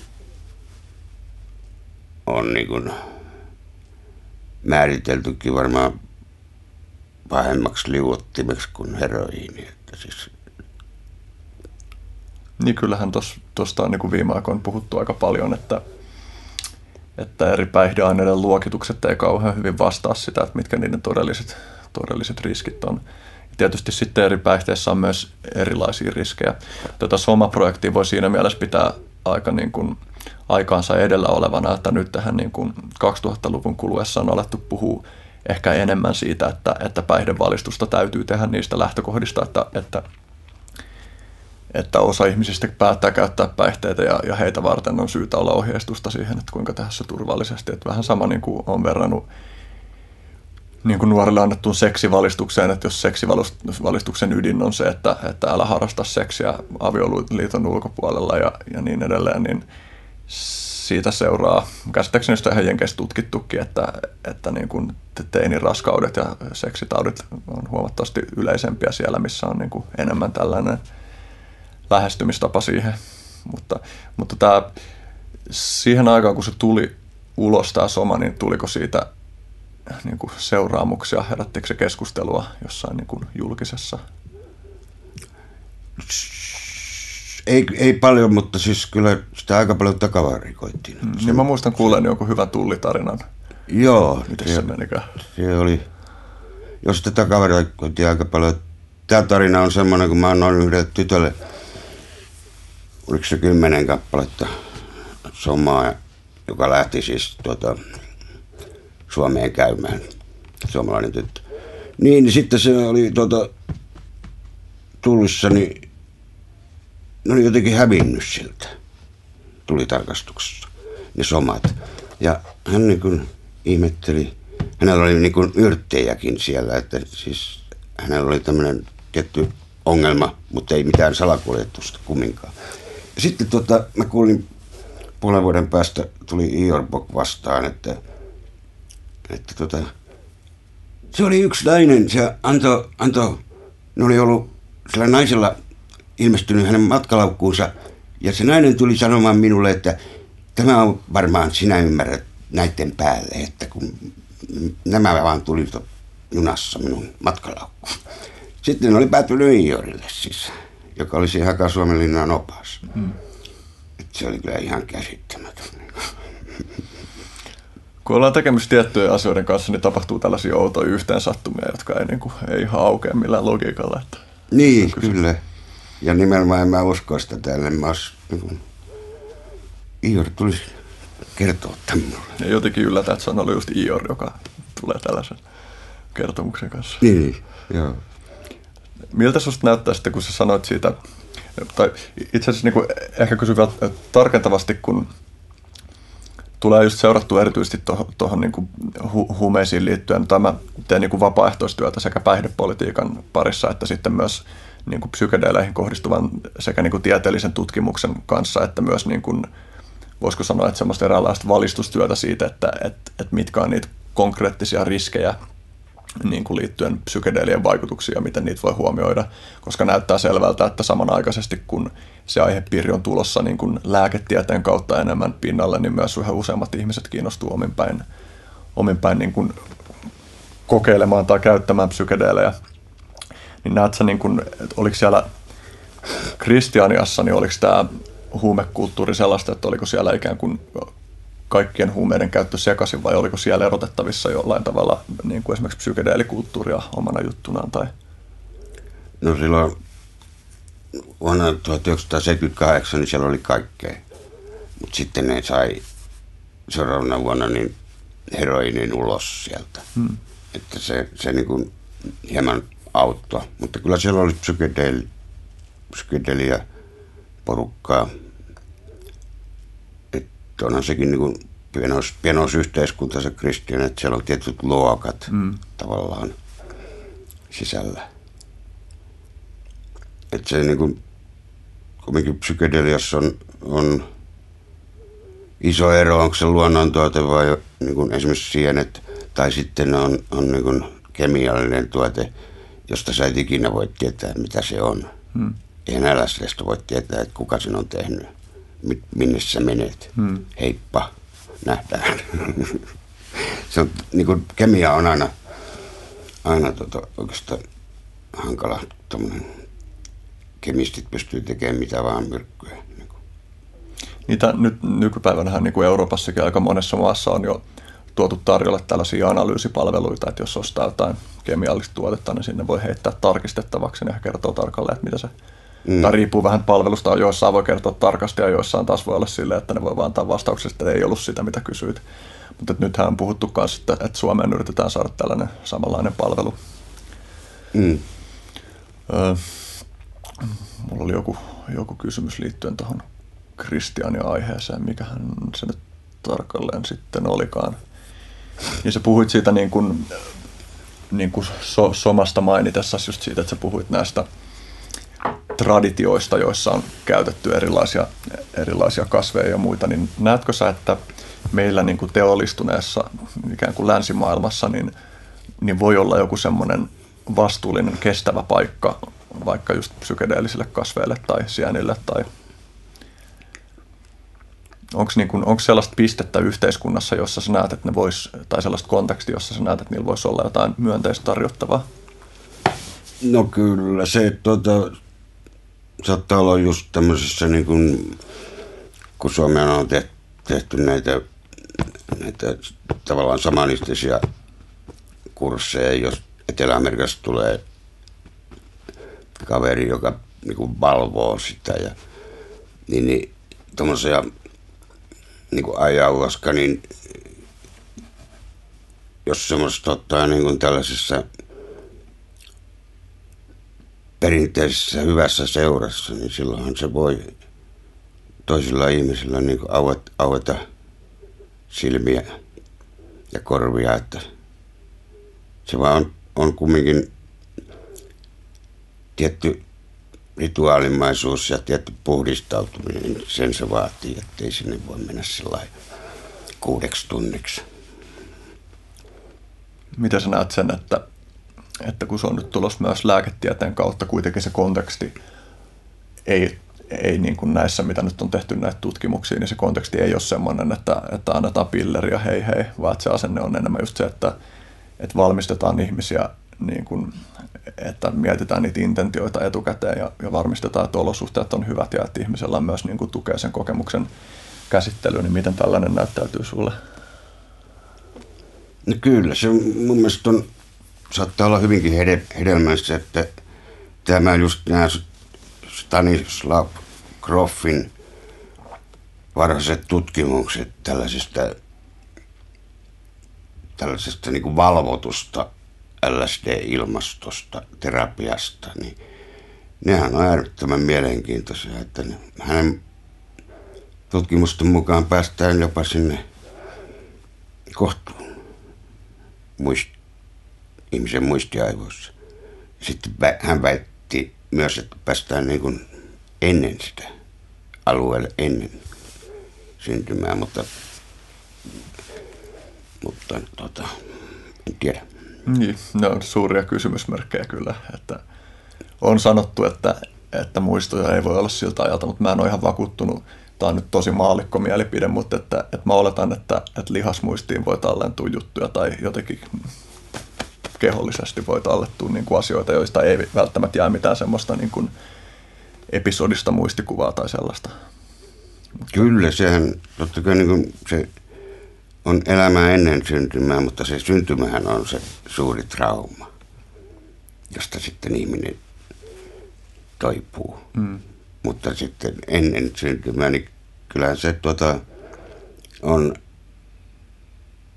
on tuota, jotenkin tutkittu, että ihminen tykkää siitä musiikista, mitä mm. äiti on kuunnellut odottaessaan. Kyllä.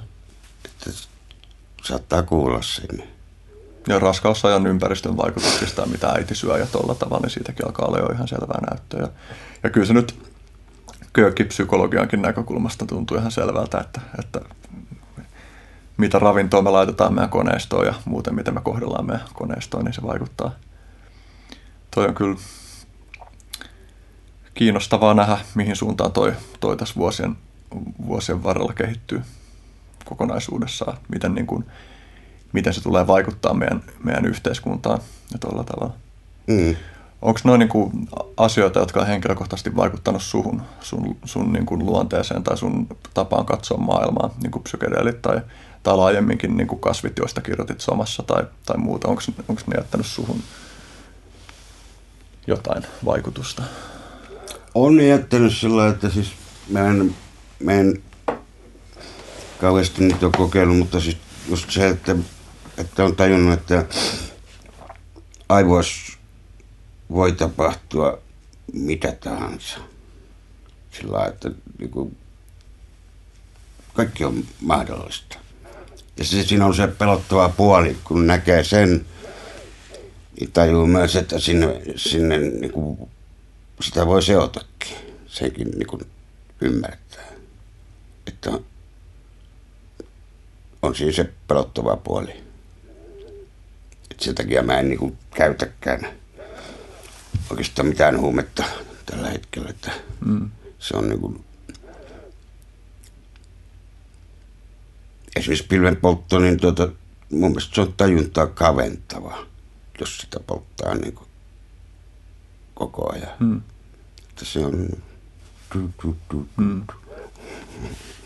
No mä joskus siitä miettinyt sen niin, että, että monille niistä ihmisistä, jotka polttaa säännöllisesti pilveä, niin voisi tehdä tosi hyvää ja olla tosi avartavaa olla, kokeilla olla niin kuin pidemmän aikaa kokonaan ilman. Ja sitten joillekin ihmisille taas, joille ei ole koskaan ollut kokemusta, niin voisi olla ihan hyödyllinenkin sellainen kokemus, mutta on jaan ihan saman kuin sinä, että, että en lähde, en lähde suosittelee. Ja itse ite, itselläkin niin kuin on yli viisi vuotta siitä, kun olen viimeksi polttanut pilveä ja yksi syy, miksi se jäi niin kuin pois kokonaan, vaikka se oli niin kuin just siinä varhaisaikuisuudessa niin kuin mukana matkalla, niin oli just se, että jossain vaiheessa tuntui, että alkoi tulee vaan niin, niin jotenkin intensiivisiä ja samaan aikaan jotenkin semmoisia tyhjänpäiväiseltä tuntuvia, toistuvia niin kuin ahdistustiloja. Että sitten vaan niin kuin alkoi tuntua siltä, että okei, että no mä oon nyt tässä vaiheessa elämää ehkä nähnyt niin kuin tämän, tämän sivun, että mä käännän nyt mieluummin eteenpäin jollekin toiselle sivulle ja, ja katson, mm. mitä siellä on. Että, että, että viesti tuli sillä erää selväksi. Niin, kyllähän se on kaikki riippuvuudet on, on tämmöisiä. Mm. Että se niinku, liikaa kahvi on liikaa kahvi, siitä rupeaa täriseen. Nyt, kaikki riippuvuus on. Mm. Sitten itse niin kuin taiteilijana tavallaan koen, että, että se, että se oli mukana sen tietyn vaiheen elämässä, niin, niin se auttoi just hahmottaa sitä omaa luovuutta. Että, että niin siinä vaiheessa, kun niin sanoit, että jossain vaiheessa sun alkaa vaan kaventaa tajuntaa, mutta että sitten niin kuin, että, että omassa kokemuksessa oli semmoinen piste, jossa tuntui, että ne, ne kokemukset niin kuin, tavallaan ehkä niin kuin auttoi näkee uudenlaisia perspektiivejä asioihin ja sitten sit jää jotain mukaankin sillä tavalla, että, että haluaa katsoa moniulotteisesti asioita. Niin, kyllä. Joo, se on ehkä just, että osaa pysähtyä ja tehdä hitaasti asioita ja näkee, näkee niin kuin muutakin kuin mitä on tottunut näkemään. Se on just, mikä voi tapahtua matkaillessa. Koska sitten, sitä on niin kuin tietyssä paikassa, niin sitten sitä vaan ihmettelee, että miten nämäkin täällä istuu hmm. teetä juomassa koko päivän. Ja kaikki on niin kuin hidasta yhtäkkiä. Hmm. Jossain Etelä-Marokossa. Niin kuin. Ja se on myös hyvän kirjallisuuden yksi funktio. Että se mahdollistaa, ehkä tärkeimpiä funktioita, että se mahdollistaa sen, että me nähdään toisenlaisia tapoja kokea ja ajatella. Niin kyllä, joo. Kun puhut hitaudesta, niin, niin mulle tulee mieleen myös hiljaisuus. Mitä sä näkisit, että mikä on hiljaisuuden rooli ihmiselämässä? Se on, se vaatii rohkeutta kohdata sen se on niin kuin jännä oikeastaan. Hiljaisuus niin kuin kaupunkilaista tuntuu pelottavalta, ihan kuin kuolema. Mutta sitten taas niin kuin, kun itse, itse asun niin kuin, vähän niin kuin pienessä kylässä, siellä ei ole kauheasti meteliä, niin kyllä mä arvostan sitä semmoista äänimaisemaa, nyt siellä on häirinyt nämä hornetit kyllä siis, tai hävittäjät näinä päivinä, että se on vähän epämukavaa. Mutta kyllä se hiljaisuus, niin se on niin kuin, just kun mä asun Lapissa kerran vuoden pienessä kylässä, Näkkälän kylässä, niin, niin, niin siellähän se oli totaalista. Et sinne tuli kyllä tie, mutta eihän sinne paljon autoja, kun se oli vain yhteen suuntaan, että ei sitä läpi tullut. Mm-hmm. Niin siellä oppi arvostaa sitä hiljaisuutta. Että se niin kuin, se niin kuin talvellakin, niin melkein ne piti enemmän meteliä ne revontulet kuin mikään muu siellä. Se on, tekee intensiivinen olo. Pystyt kuulemaan, miten veri liikkuu päässä. Sehän on tärkeä. Tuo on kyllä niin kuin, tosta tuli mieleen tylsyys. Että kun mä en muista, koska mulla olisi ollut tylsää viimeksi, koska asiat tuntuu tavallaan tosi intensiivisiltä ja, ja sitten siinä, siinä määrin, kun mä pystyn tavoittamaan sellaisen tilan, että on tylsää, niin sehän on niin kuin äärimmäisen intensiivinen tila. Ja tuntuu myös niin kuin jotenkin tosi luovuutta stimuloivalta tilalta. Että tylsyys ei ole niin kuin vaan semmoista harmaata, ei ole mitään tekemistä, vaan enemmänkin tuntuu, että tylsyys saa ihmiset kiemurtelemaan. Ja se tuntuu tosi hedelmälliseltä tilalta. Niin, kyllä. Siis tuo kaveri sanoi kerran, että kaikkein vaikeinta on olla tekemättä mitään. Ja siinä, siinä on kyllä joku semmoinen vinha perä. Että kyllä niin kuin joku paikka, missä mä, mäkin vähän kiemurtelen, niin on nuo lentokentät. Kyllä, että se on niin kuin joskus. Ja sitten kun sieltä ei pääse pois tupakalle hmm. nykyään. Osossakin pitää mennä ulkopuolelle. Sitten hmm. taas tullata itsensä sisään. Hmm. Olisi no. siellä sitten monta tuntia. Mä muistan myös, että joskus kun mä oon liftannut Euroopassa, niin on ollut sellaisia puuduttavia hetkiä. Sekin niin kuin, mä en ole ihan varma, onko tylsyys ja turhautuneisuus ihan sama asia, mutta just se, että tai siinä ehkä se turhautuneisuus antaa vielä joku lisäsävyn, kun sitä niin kuin pitää sitä peukaloa pystyssä ja toivoa, että ehkä tämä pysähtyisi, ehkä tämä pysähtyisi. Sitten sitä alkaa kokeilla kaikki erilaisia, että no jos mä seison yhdellä jalalla, niin pysähtyykö ne sitten. Ja jos mä niin kuin heilutan hattua, niin pysähtyykö ne sitten. Ja jos mä niin kuin rukoilen, niin pysähtyykö ne sitten. Jos mä laulan, niin pysähtyykö ne sitten. Sitten mikään ei vaan auta. Mm. Sitten, että joskus niin kuin ollut yhdeksän tuntia vaikka samassa paikassa putkeen peukku pystyssä. Mutta sitten jälkeenpäin niitäkin ajattelee vaan silleen, tulee nytkin kun niinku kertoo tästä, niin tulee vaan tosi nautinnollinen olo siitä, että tavallaan, että mikään, mikään tällainen tyl, tylsyys, minkä läpi on käynyt, niin ei kyllä niinku sekuntiikaan kaduta jälkeenpäin. Mm. Kyllä.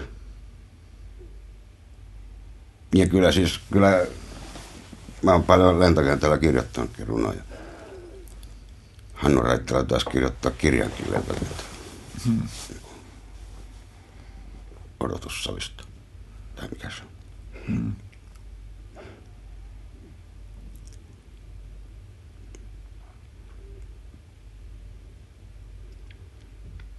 kyllähän se on tota, luonnoton tapa liikkua. Että kun sä oot toisessa maanosassa, niin sä oot kolme päivää ihan pihalla eri ilmastoja. Mm. Sitten sä oot kolmantena päivänä ihan vaalean punainen. Kaikki ka- kauppiaat näkee, että montako päivää toi on ollut täällä.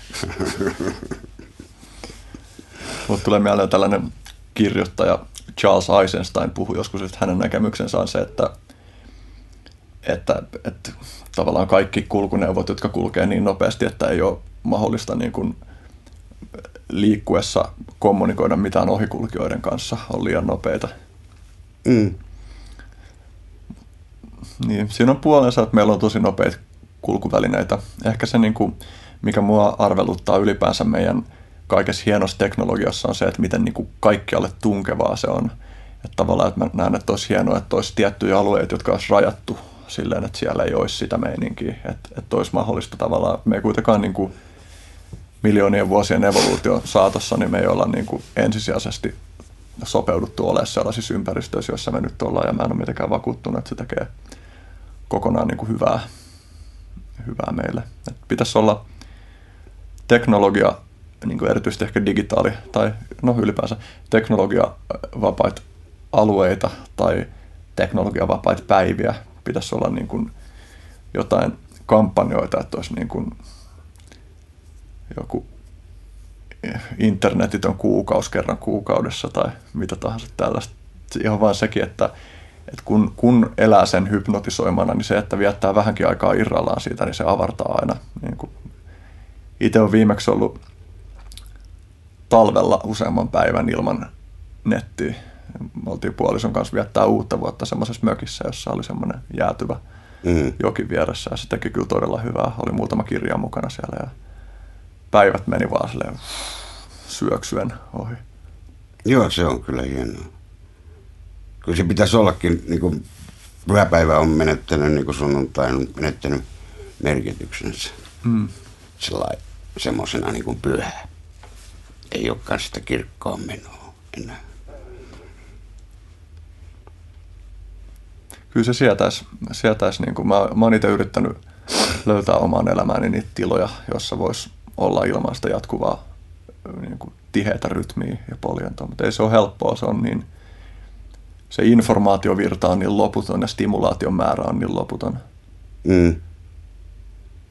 Senkin takia tuntuu hyvältä just, että kun mä oon kuvaillut tätä podcastiprojektiakin niin kuin hitaana mediana, niin että, että on mahdollista viipyillä – mä huomaan myös tuossa, kun puhuttiin hiljaisuudesta, niin tavallaan kun haastattelee toista ihmistä, niin helposti tulee semmoinen, että jos tulee hiljainen hetki, niin sitten se alkaa, tulee semmoinen, että tuleeko tästä nyt kiusaannuttavaa, tai että onko tämä kuulijoille epämiellyttävää, mutta sitten niin kun tuossa parin kysymyksen välillä esimerkiksi mä jäin ihan maistelemaan sitä, että miltä se tuntuu, kun jättää vaan sen hiljaisuuden ole. Ja se on myös kiinnostavaa, että kumpi sitten alkaa puhua ja mitä sieltä tulee siinä vaiheessa, kun on vaan hiljaa mm, katsoa, mm. mitä tapahtuu.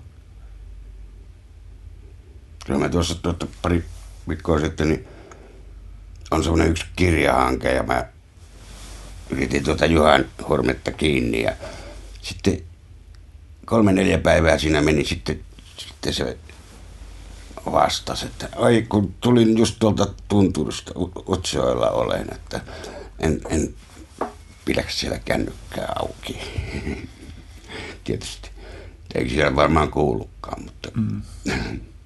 sillä se pitää osata sulkea, sulkea tuota se maailma ulos. Niin kuin. Tuolla oli Intiassa, oli tota, mä olin sillä työretkellä, niin oli semmoinen ihastuttava laaks, semmoinen, missä oli valtavan vihreitä.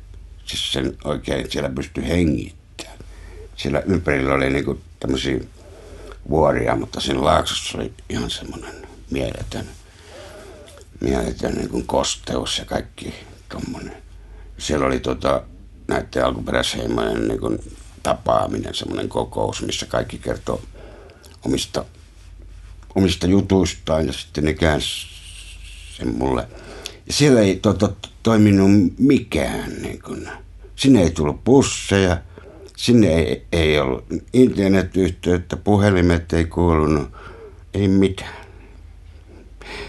Et siinä sieltä niin kun, tuota, jos halus pois, niin piti, piti niin kun ajaa jollain vehkeellä jonnekin ylemmäs ja sitten sieltä soittaa tilata joku kyyti. Hmm. Se oli niin kuin kauhean vapauttava. No connection, kun ei mitään yhteyksiä. Se tuntuu jotenkin, mikä se sanoo, mitä mä haen, helpottavalta tietää, että on vielä sellaisia paikkoja, joissa on tyyppinen nopeus ei ole vaan mahdollista. Kyllä. Mm. Yksi semmoinen aihe, jota mä haluaisin käsitellä, johon sä vähän viittasit aiemmin, kun sä sanoit, että, että kirjoittajat ei välttämättä pärjää metsällä, niin kuin ruumiillisuus. Ja ehkä liittyen siihen, että sä oot kirjanpainaja, sulla on oma kirjapaino ja siinä sä pääset hyvin konkreettisesti tekemään käsillässä asioita. Mikä sen rooli on sulle? se on hyvin tärkeä silloin, että mä niin tanssin sen koneen ympärillä. Monesti mä kuuntelen Helsingin radiotakin, kun mulla on siinä niin kuin pieni tietokone niin sitten mm. sitä kautta. Että se, niin kuin, se kuitenkin se koneen rytmi on aika inspiroiva. Että siinä saattaa niin kuin intoutua kirjoittaa lyhyitä tekstejä, kun kattelee sitä paperi, hmm. paperi liikkuu siinä. Et kyllä se hyvin tärkeä on sellainen, sellainen puoli tehdä niin kuin ihan fyysistä työtä niin kuin fyysisesti. Et tietysti onhan mulla tota, mä myöskin teen rakennushommia ja sitten polttopuita ja kaikkea tämmöistä. Että kyllähän niin kuin sellainen fyysisesti teen, mutta sitten aika harmittavan vähän tulee niin kuin, tulee niin kuin tota, vaellettua ja liikuttua metsässä. Että se joskus pitäisi enemmän niin kuin, nimenomaan tuo luonto.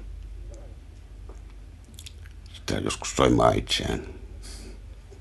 Kyllä mäkin huomaan monesti, että on mennyt vaikka useampi viikko ennen kuin mä oon käynyt käynyt kävelyllä jossain, missä ei ole ihmisen rakentamia asioita. Mm. Miten niin kuin,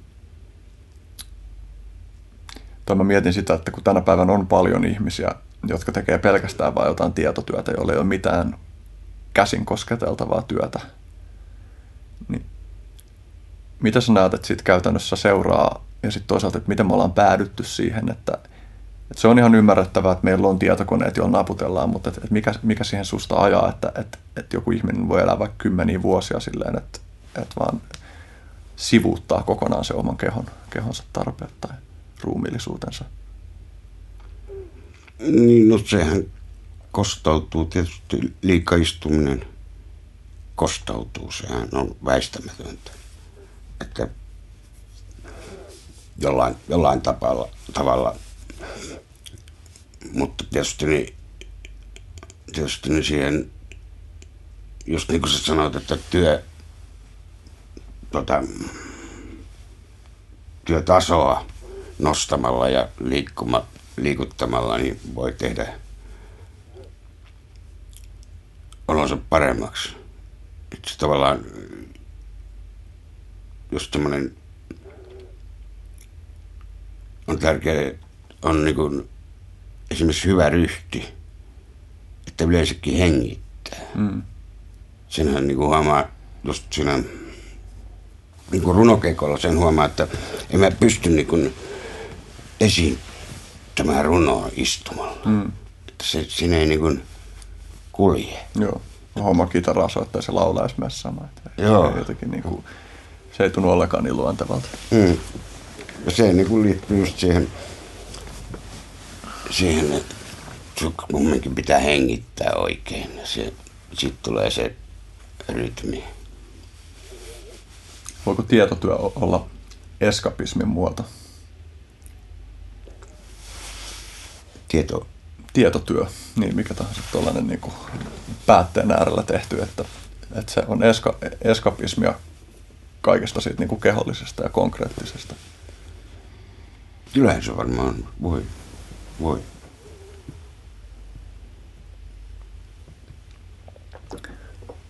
Minkälainen suhde sulla on? Vähän jo puhuttiinkin siitä, että miten niin kuin vaikuttaa se, että, että va- vanhenee, mutta miten, minkälainen suhde sulla on niin kuin vuosien karttumiseen? Mä ehkä taustataan sanomalla, että, että musta on tosi kiehtovaa havainnoida sitä, miten keho muuttuu. Että nytkin niin kuin vähän yli kolmekymppisenä mä huomaan, että, että mulla on jotain kroonisia juttuja mun kropassa, jotka ei varmaan ole enää poistumassa, vaan ne on vaan asioita, joiden kanssa mä elän. Ja niin kuin ajatus siitä, että, että muhun tulee vuosien saatossa alkaa ilmestyä ryppyjä ja, ja puolisoista on kertonut, että mulla on useita harmaita hiuksia ja tuolla, niin musta se on vaan tosi kiehtovaa ja kaunista. Miten sä suhtaudut niin kuin, vuosien karttumiseen? No tota, mähän, mulla tänä vuonna oli tota 60 hmm. tuolla vastavirralla, siellä oli bändejä ja semmoista. En mä niitä olisi järjestänyt siellä, mutta kaverit järjesti. Hmm. Niin, niin tuota, kyllähän sitä, mm, kyllähän sitä niin kuin sillä aina yllättyy, kun näkee jotain vanhoja ystäviä, joita ei ole vähän aikaa nähnyt. Ja sitten osaa yhtäkkiä niin kuin katsoa peiliin sillä kriittisesti, että onko toi tyyppi vanha ukko jo.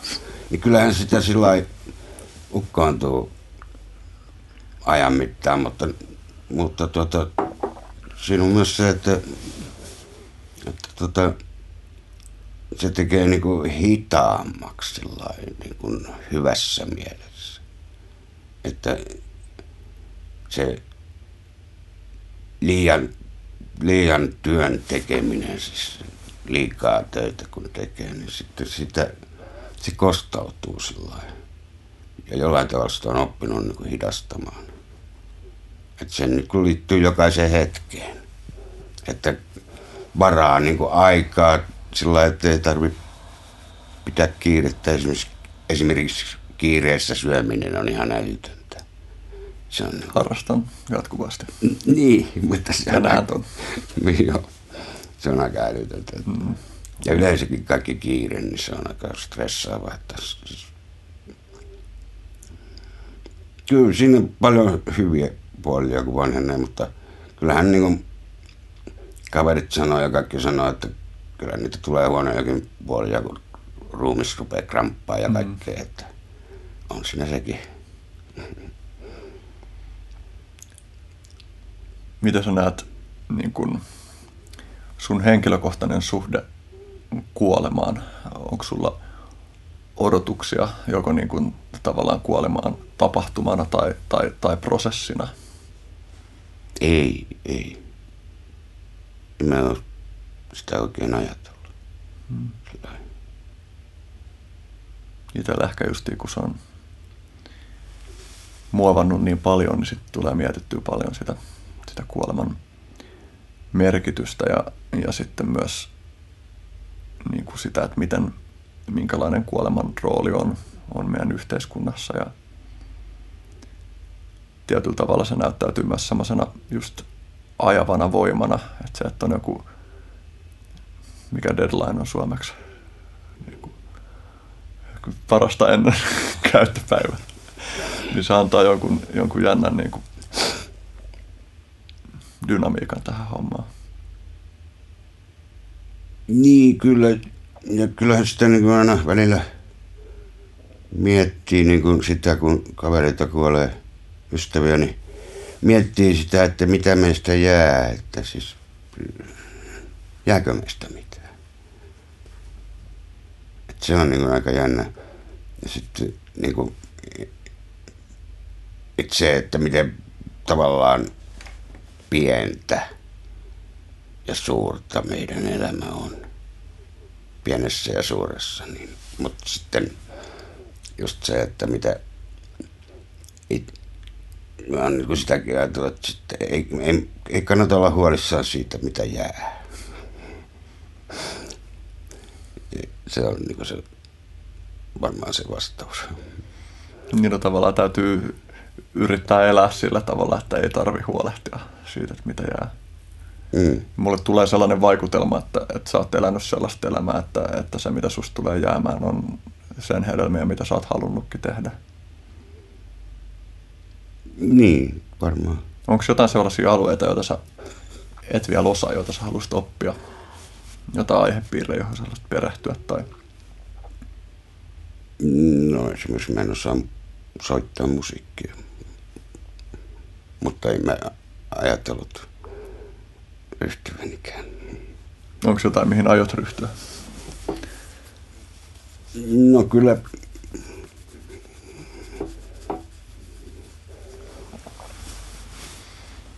Niin, en mä tiedä. Kyllä tämä, just tuo oikeastaan tekisi mieli opetella kirjoittaa proosaa. Hmm. se on yksi tämmöinen, niin kuin kertoo tarina. Et se on varmaan.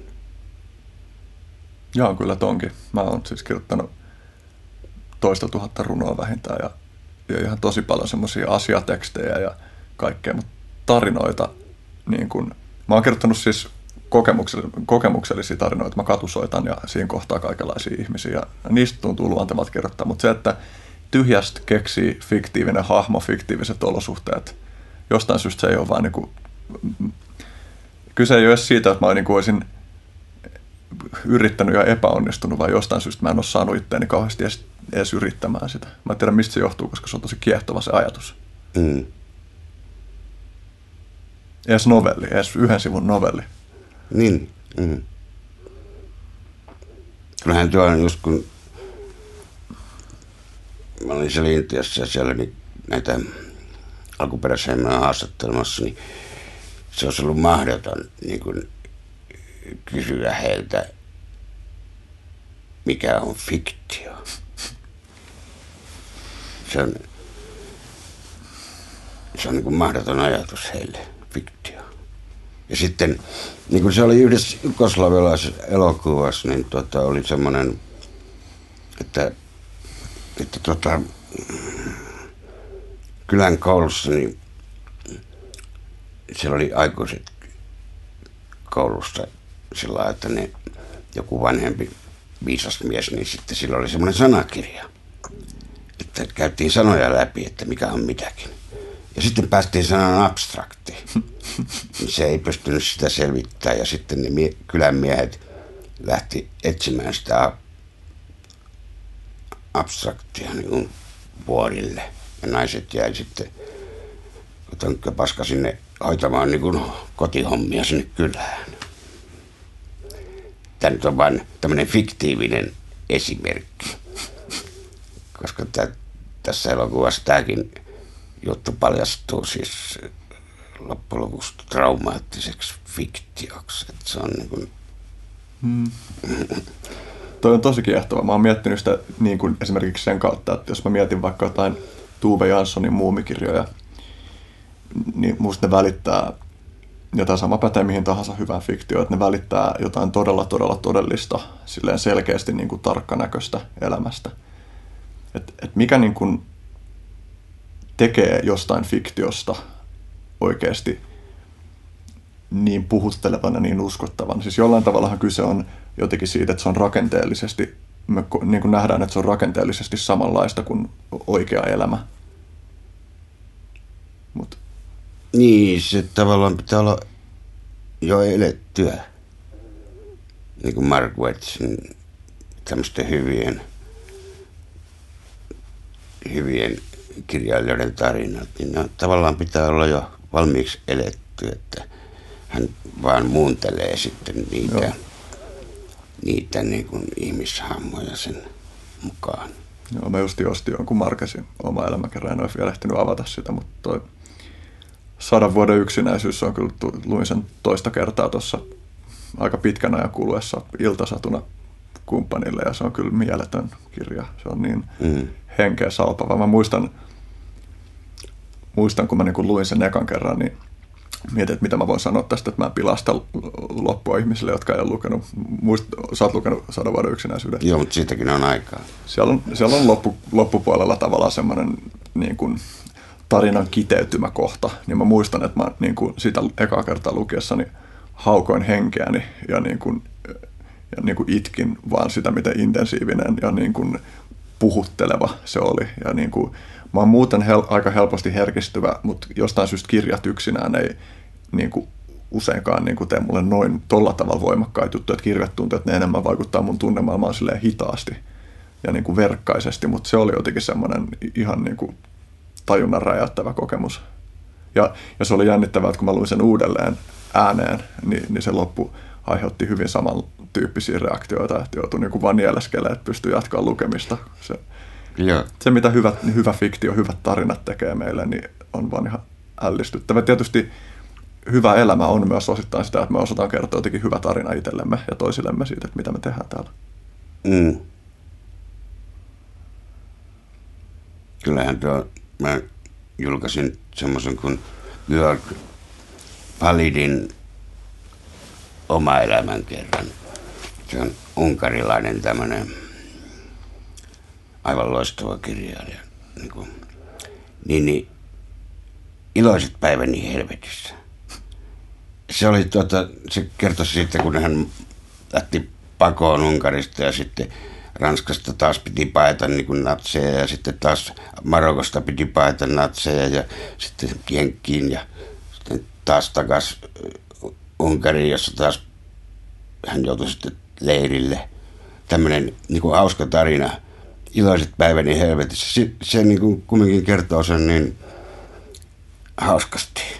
Että se on aivan nautinto, niin kuin, vaikka siellä niin kuin on se tragi, tragiikka, niin kuin, mm. elet, eletty elämä. Niin kuin. Mm. Se on kyllä ihmeellinen taito, että jotkut osaa kirjoittaa synkistä asioista niin kuin, ei yksulotteisesti.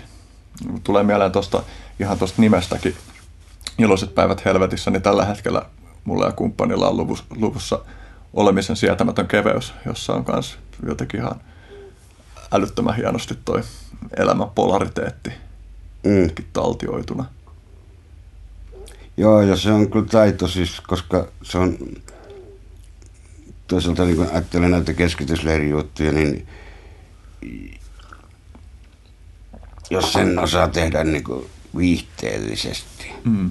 sillä kumminkaan niin kuin ohittamatta sitä, niin se voi olla paljon mielenkiintoisempi, miellyttävämpi lukeminen kuin dokumenttia lukee. Joo koska dokumentti on niin kuin, se on niin, niin, niin kuin, ei ole valoa. on niin puuduttava se hmm. juttu. Kyllä se on taito. Tästä aihepiiristä tuli myös mieleen, mä katsoin joskus alkuvuodesta, mä en saa päähän sen sarjan nimeä, mutta se on tämän koomikko Louis C.K.'n tekemä TV-sarja, joka on niin kuin tilannetragedia. Että kun on näitä tilannekomediasarjoja, niin se on niin kuin asetelmaltaan ikään kuin samanlainen. Että siinä on muutama tila, missä ihmiset hengailee ja keskustelee, mutta se on tragedia. Siinä niin kuin väännetään niin kuin veistä siinä niin kuin niiden ihmisten solmuissa. Ja se on niin kuin, pitäisi katsoa sitä lisääkin, mutta se niin kuin ensimmäinen jakso oli jo, Horace and Pete on sen sarjan nimi. Ensimmäinen jakso oli jo jotenkin semmoinen niin kuin ällistyttävä, että mä en ole niin kuin ikinä nähnyt tällä tavalla niin kuin TV-sarjassa käsiteltävän asioita. Se oli jotenkin niin kuin riemastuttava. Mun mielestä se, että meillä on, meillä on niin kuin ikään kuin myötätuntoisesti käsitteleviä tarinoita pimeydestä, niin antaa voimaa niin kuin kulkee eteenpäin ja kestää elämää, elämän niin kuin pimeät puolia. Mm. No se on vähän niin kuin islantilaista huumoria. Hmm. En tunne. Osaatko kertoa islantilaisen vitsin? Tai antaa esimerkin islantilaisesta no, huumorista? mutta se, se, se tämmöinen, että pystyy, pystyy puhumaan niin kuin kaunista asioista äärettömän rumasti, hmm. esimerkiksi. Sillä on paikkansa. Niin, niin. Missä J.K. Ihalainen on viiden vuoden päästä? Onko mitään näkymiä horisontissa vai onko vaan mennään minne nenä näyttää? No tietysti mä oon, pidän majapaikkaani Siurassa, Siuran kalliolla. Mutta tota, mä olisin just semmoisen maailmanlaajuisen resid, residenssi sivuston, semmoisen järjestön. Että niitä residenssejä on, niin kuin, on niin kuin eri puolilla maailmaa. Niin tommonen rupesi kiinnostaa, että ne on niin kuin taiteilijaresidenssejä. Niin, niin tommonen, että ne, monet residenssit on ei missään. Eli sinne mennään oikeasti tekemään töitä. Ettei sinä mennä siis lomalle. Että se on niin kuin mielenkiintoinen. Et tuo, tuo, mä löysin tuolta, kun kirjamessulla tapasin yhden latvialaiskustantajan, niin hän kertoi, että siellä on yhdessä kaupungissa residenssi, jossa on useita eri taiteilijoita ja sitten ne saattaa tehdä yhdessäkin yhteistyötä niin kuin samaan aikaan ja tehdä projekteja. Kun se on kuitenkin eri maista tulee ihmiset, niin se on mielenkiintoista niin kuin eri, erilainen tapa matkustaa lähinnä. Mun yksi ystävä oli varmaan jossain ton tyyppisessä jutussa alkuvuodesta jossain päin Afrikkaa. Se sanoi, että siellä oli joku, joku niin kuin paikka, johon pystyi vetäytymään, nimenomaan fokusoitumaan luovaan työhön. Mä epäilen, että jossain vaiheessa mullekin tulee kyllä semmoinen polta, että mun täytyy tehdä noin. Mulla olisi tossa niin kuin, ihan niin kuin, oikeastaan niin kuin julkisillakin pääsee suht helposti. Meillä on mökki, mökki tässä niin kuin, ei mahdottoman matkan päässä, niin välillä miettinyt, että sinnekin pitäisi vaan hautautua, hautautua vaikka viikoksi edes tekemään, tekemään asioita. Jotenkin se, että saa vaihtaa elinpiiriä, niin tekee vaan tosi hyvää. Mm, kyllä. Yksi itse asiassa kysymys, joka tähän liittyen tuli vielä mieleen, jonka haluan esittää, niin kun sä oot asunut erilaisissa paikoissa, niin oot sä asunut niin kuin erakkona missään vaiheessa sillä tavalla, että ei olisi sanotaan välittömän kävelymatkan päällä muita ihmisiä? Oliko se niin kuin Lapin paikka esimerkiksi semmoinen? Si- siinä oli seitsemän talon, mm. seitsemän perhettä asu siellä kylässä. Se oli kyllä ihan erämaata, mutta sitten mä itse asuin niin kuin tyttöystävän kanssa, joka oli saame, saamelainen. Mm. Että hän opetti niin kuin saamea siellä, kun siellä tuli tämä buumi, niin kuin, että saamelaisille opetetaan taas saamea. Mm. Se oli välillä kielletty. Mm. Mutta en mä, en mä varmaan eräkkana ole sillä mm. asunut. Että. Mm. Itse asiassa nyt kun mainitsit saamelaiset, niin ennen kuin aloitettiin tämä äänitys, niin mainitsit, että haluaisit puhua vielä jotain siitä asiasta, niin tulisiko siitä jotain, jotain olennaista? Niin, no loppumetreillä. Nilas Holmberg on mun tämmönen ystävä. Se on niin kuin, mä oon julkaissut hänen yhden runokirjansa. Ja hän on niin kuin tämmönen saamelainen hauska aktivisti, että osaa joikata ja laulaa ja näytellä ja esittää runoja ja hyvin tämmöinen aktiivinen. Se, se oli tota, hyvin hauska tuolla,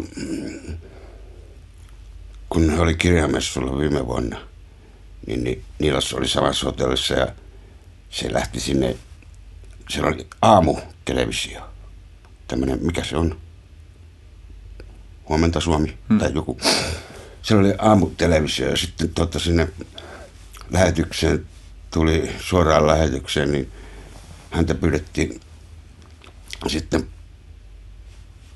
lukee yksi runo saamen kielellä.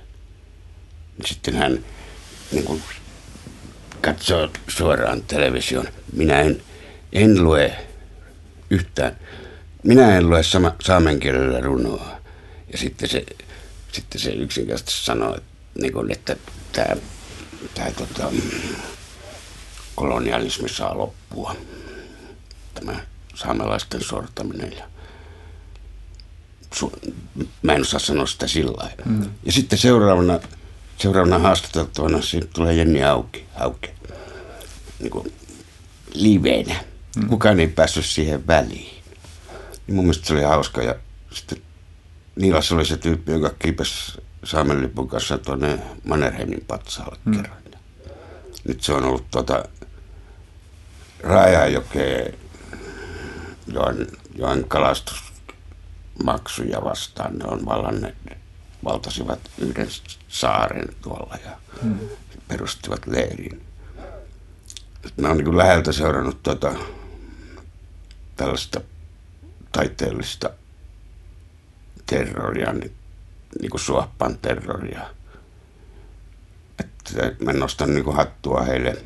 He jaksaa muistuttaa siitä niin kuin omista oikeuksistaan. Mm ja myöskin sillä niin kuin karnevalistisesti, että ei ole, ei ole semmoista niin kuin, nimenomaan karnevalistisesti, että mm. heidän julisteessa on hauskoja ja sitten se pelkästään se Suoppan terrorin niin kuin, taiteilijaryhmän nimikin on hauska. Mm. Ja he on niin kuin, tietenkin anonymous. Heitä ei kukaan tiedä, ketä he on. Mm. Ja noin päin pois. Että se on tullut niin tämä uusi, uusi niin kuin porukka tuo vanhan aktivistin päälle. Hmm. Et mähän olin aikoinaan tuolla, kun Alta, Altajoella oli se, tai siellä Altassa oli se mielenosoitus näitä patohankkeita vastaan. Mä asuin silloin just Lapissa, niin mä liftasin sinne mielenosoituksiin sitten kun mä seison Masin kylässä liftaamassa, siinä on 30 astetta pakkasta, se on siinä puolessa välissä, niin, niin tuleekin aha-teatterin autoja korjaamot kyytiin Tampereelta. No. se oli hauska. Mm. Mutta siis se oli niin jännä, kun mä en kyllä tavannut sitten Niilaksen isää siellä, mutta Niilaksen isä oli siellä niin kuin saamelaisena. Hmm mielenosoituksessa, että se, mm. Se oli se edellinen sukupolvi. Joo. Olisitko halunnut lopuksi lukea uusimmasta runokirjastasi jonkun runon vielä? Kyllä mä voisin tuota, yhden, yhden tuota,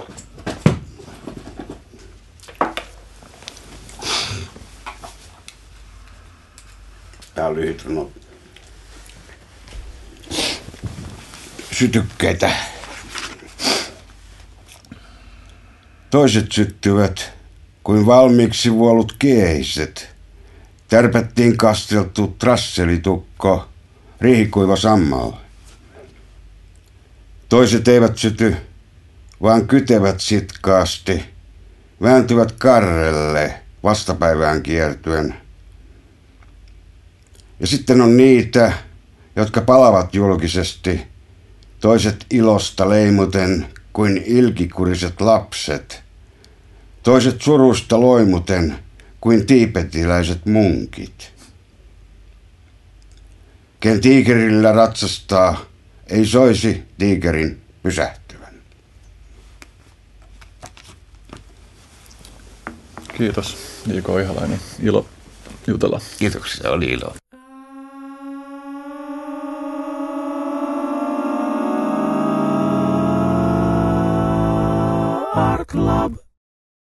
Ihmisiä, siis eläimiä. Ihmisiä, siis eläimiä.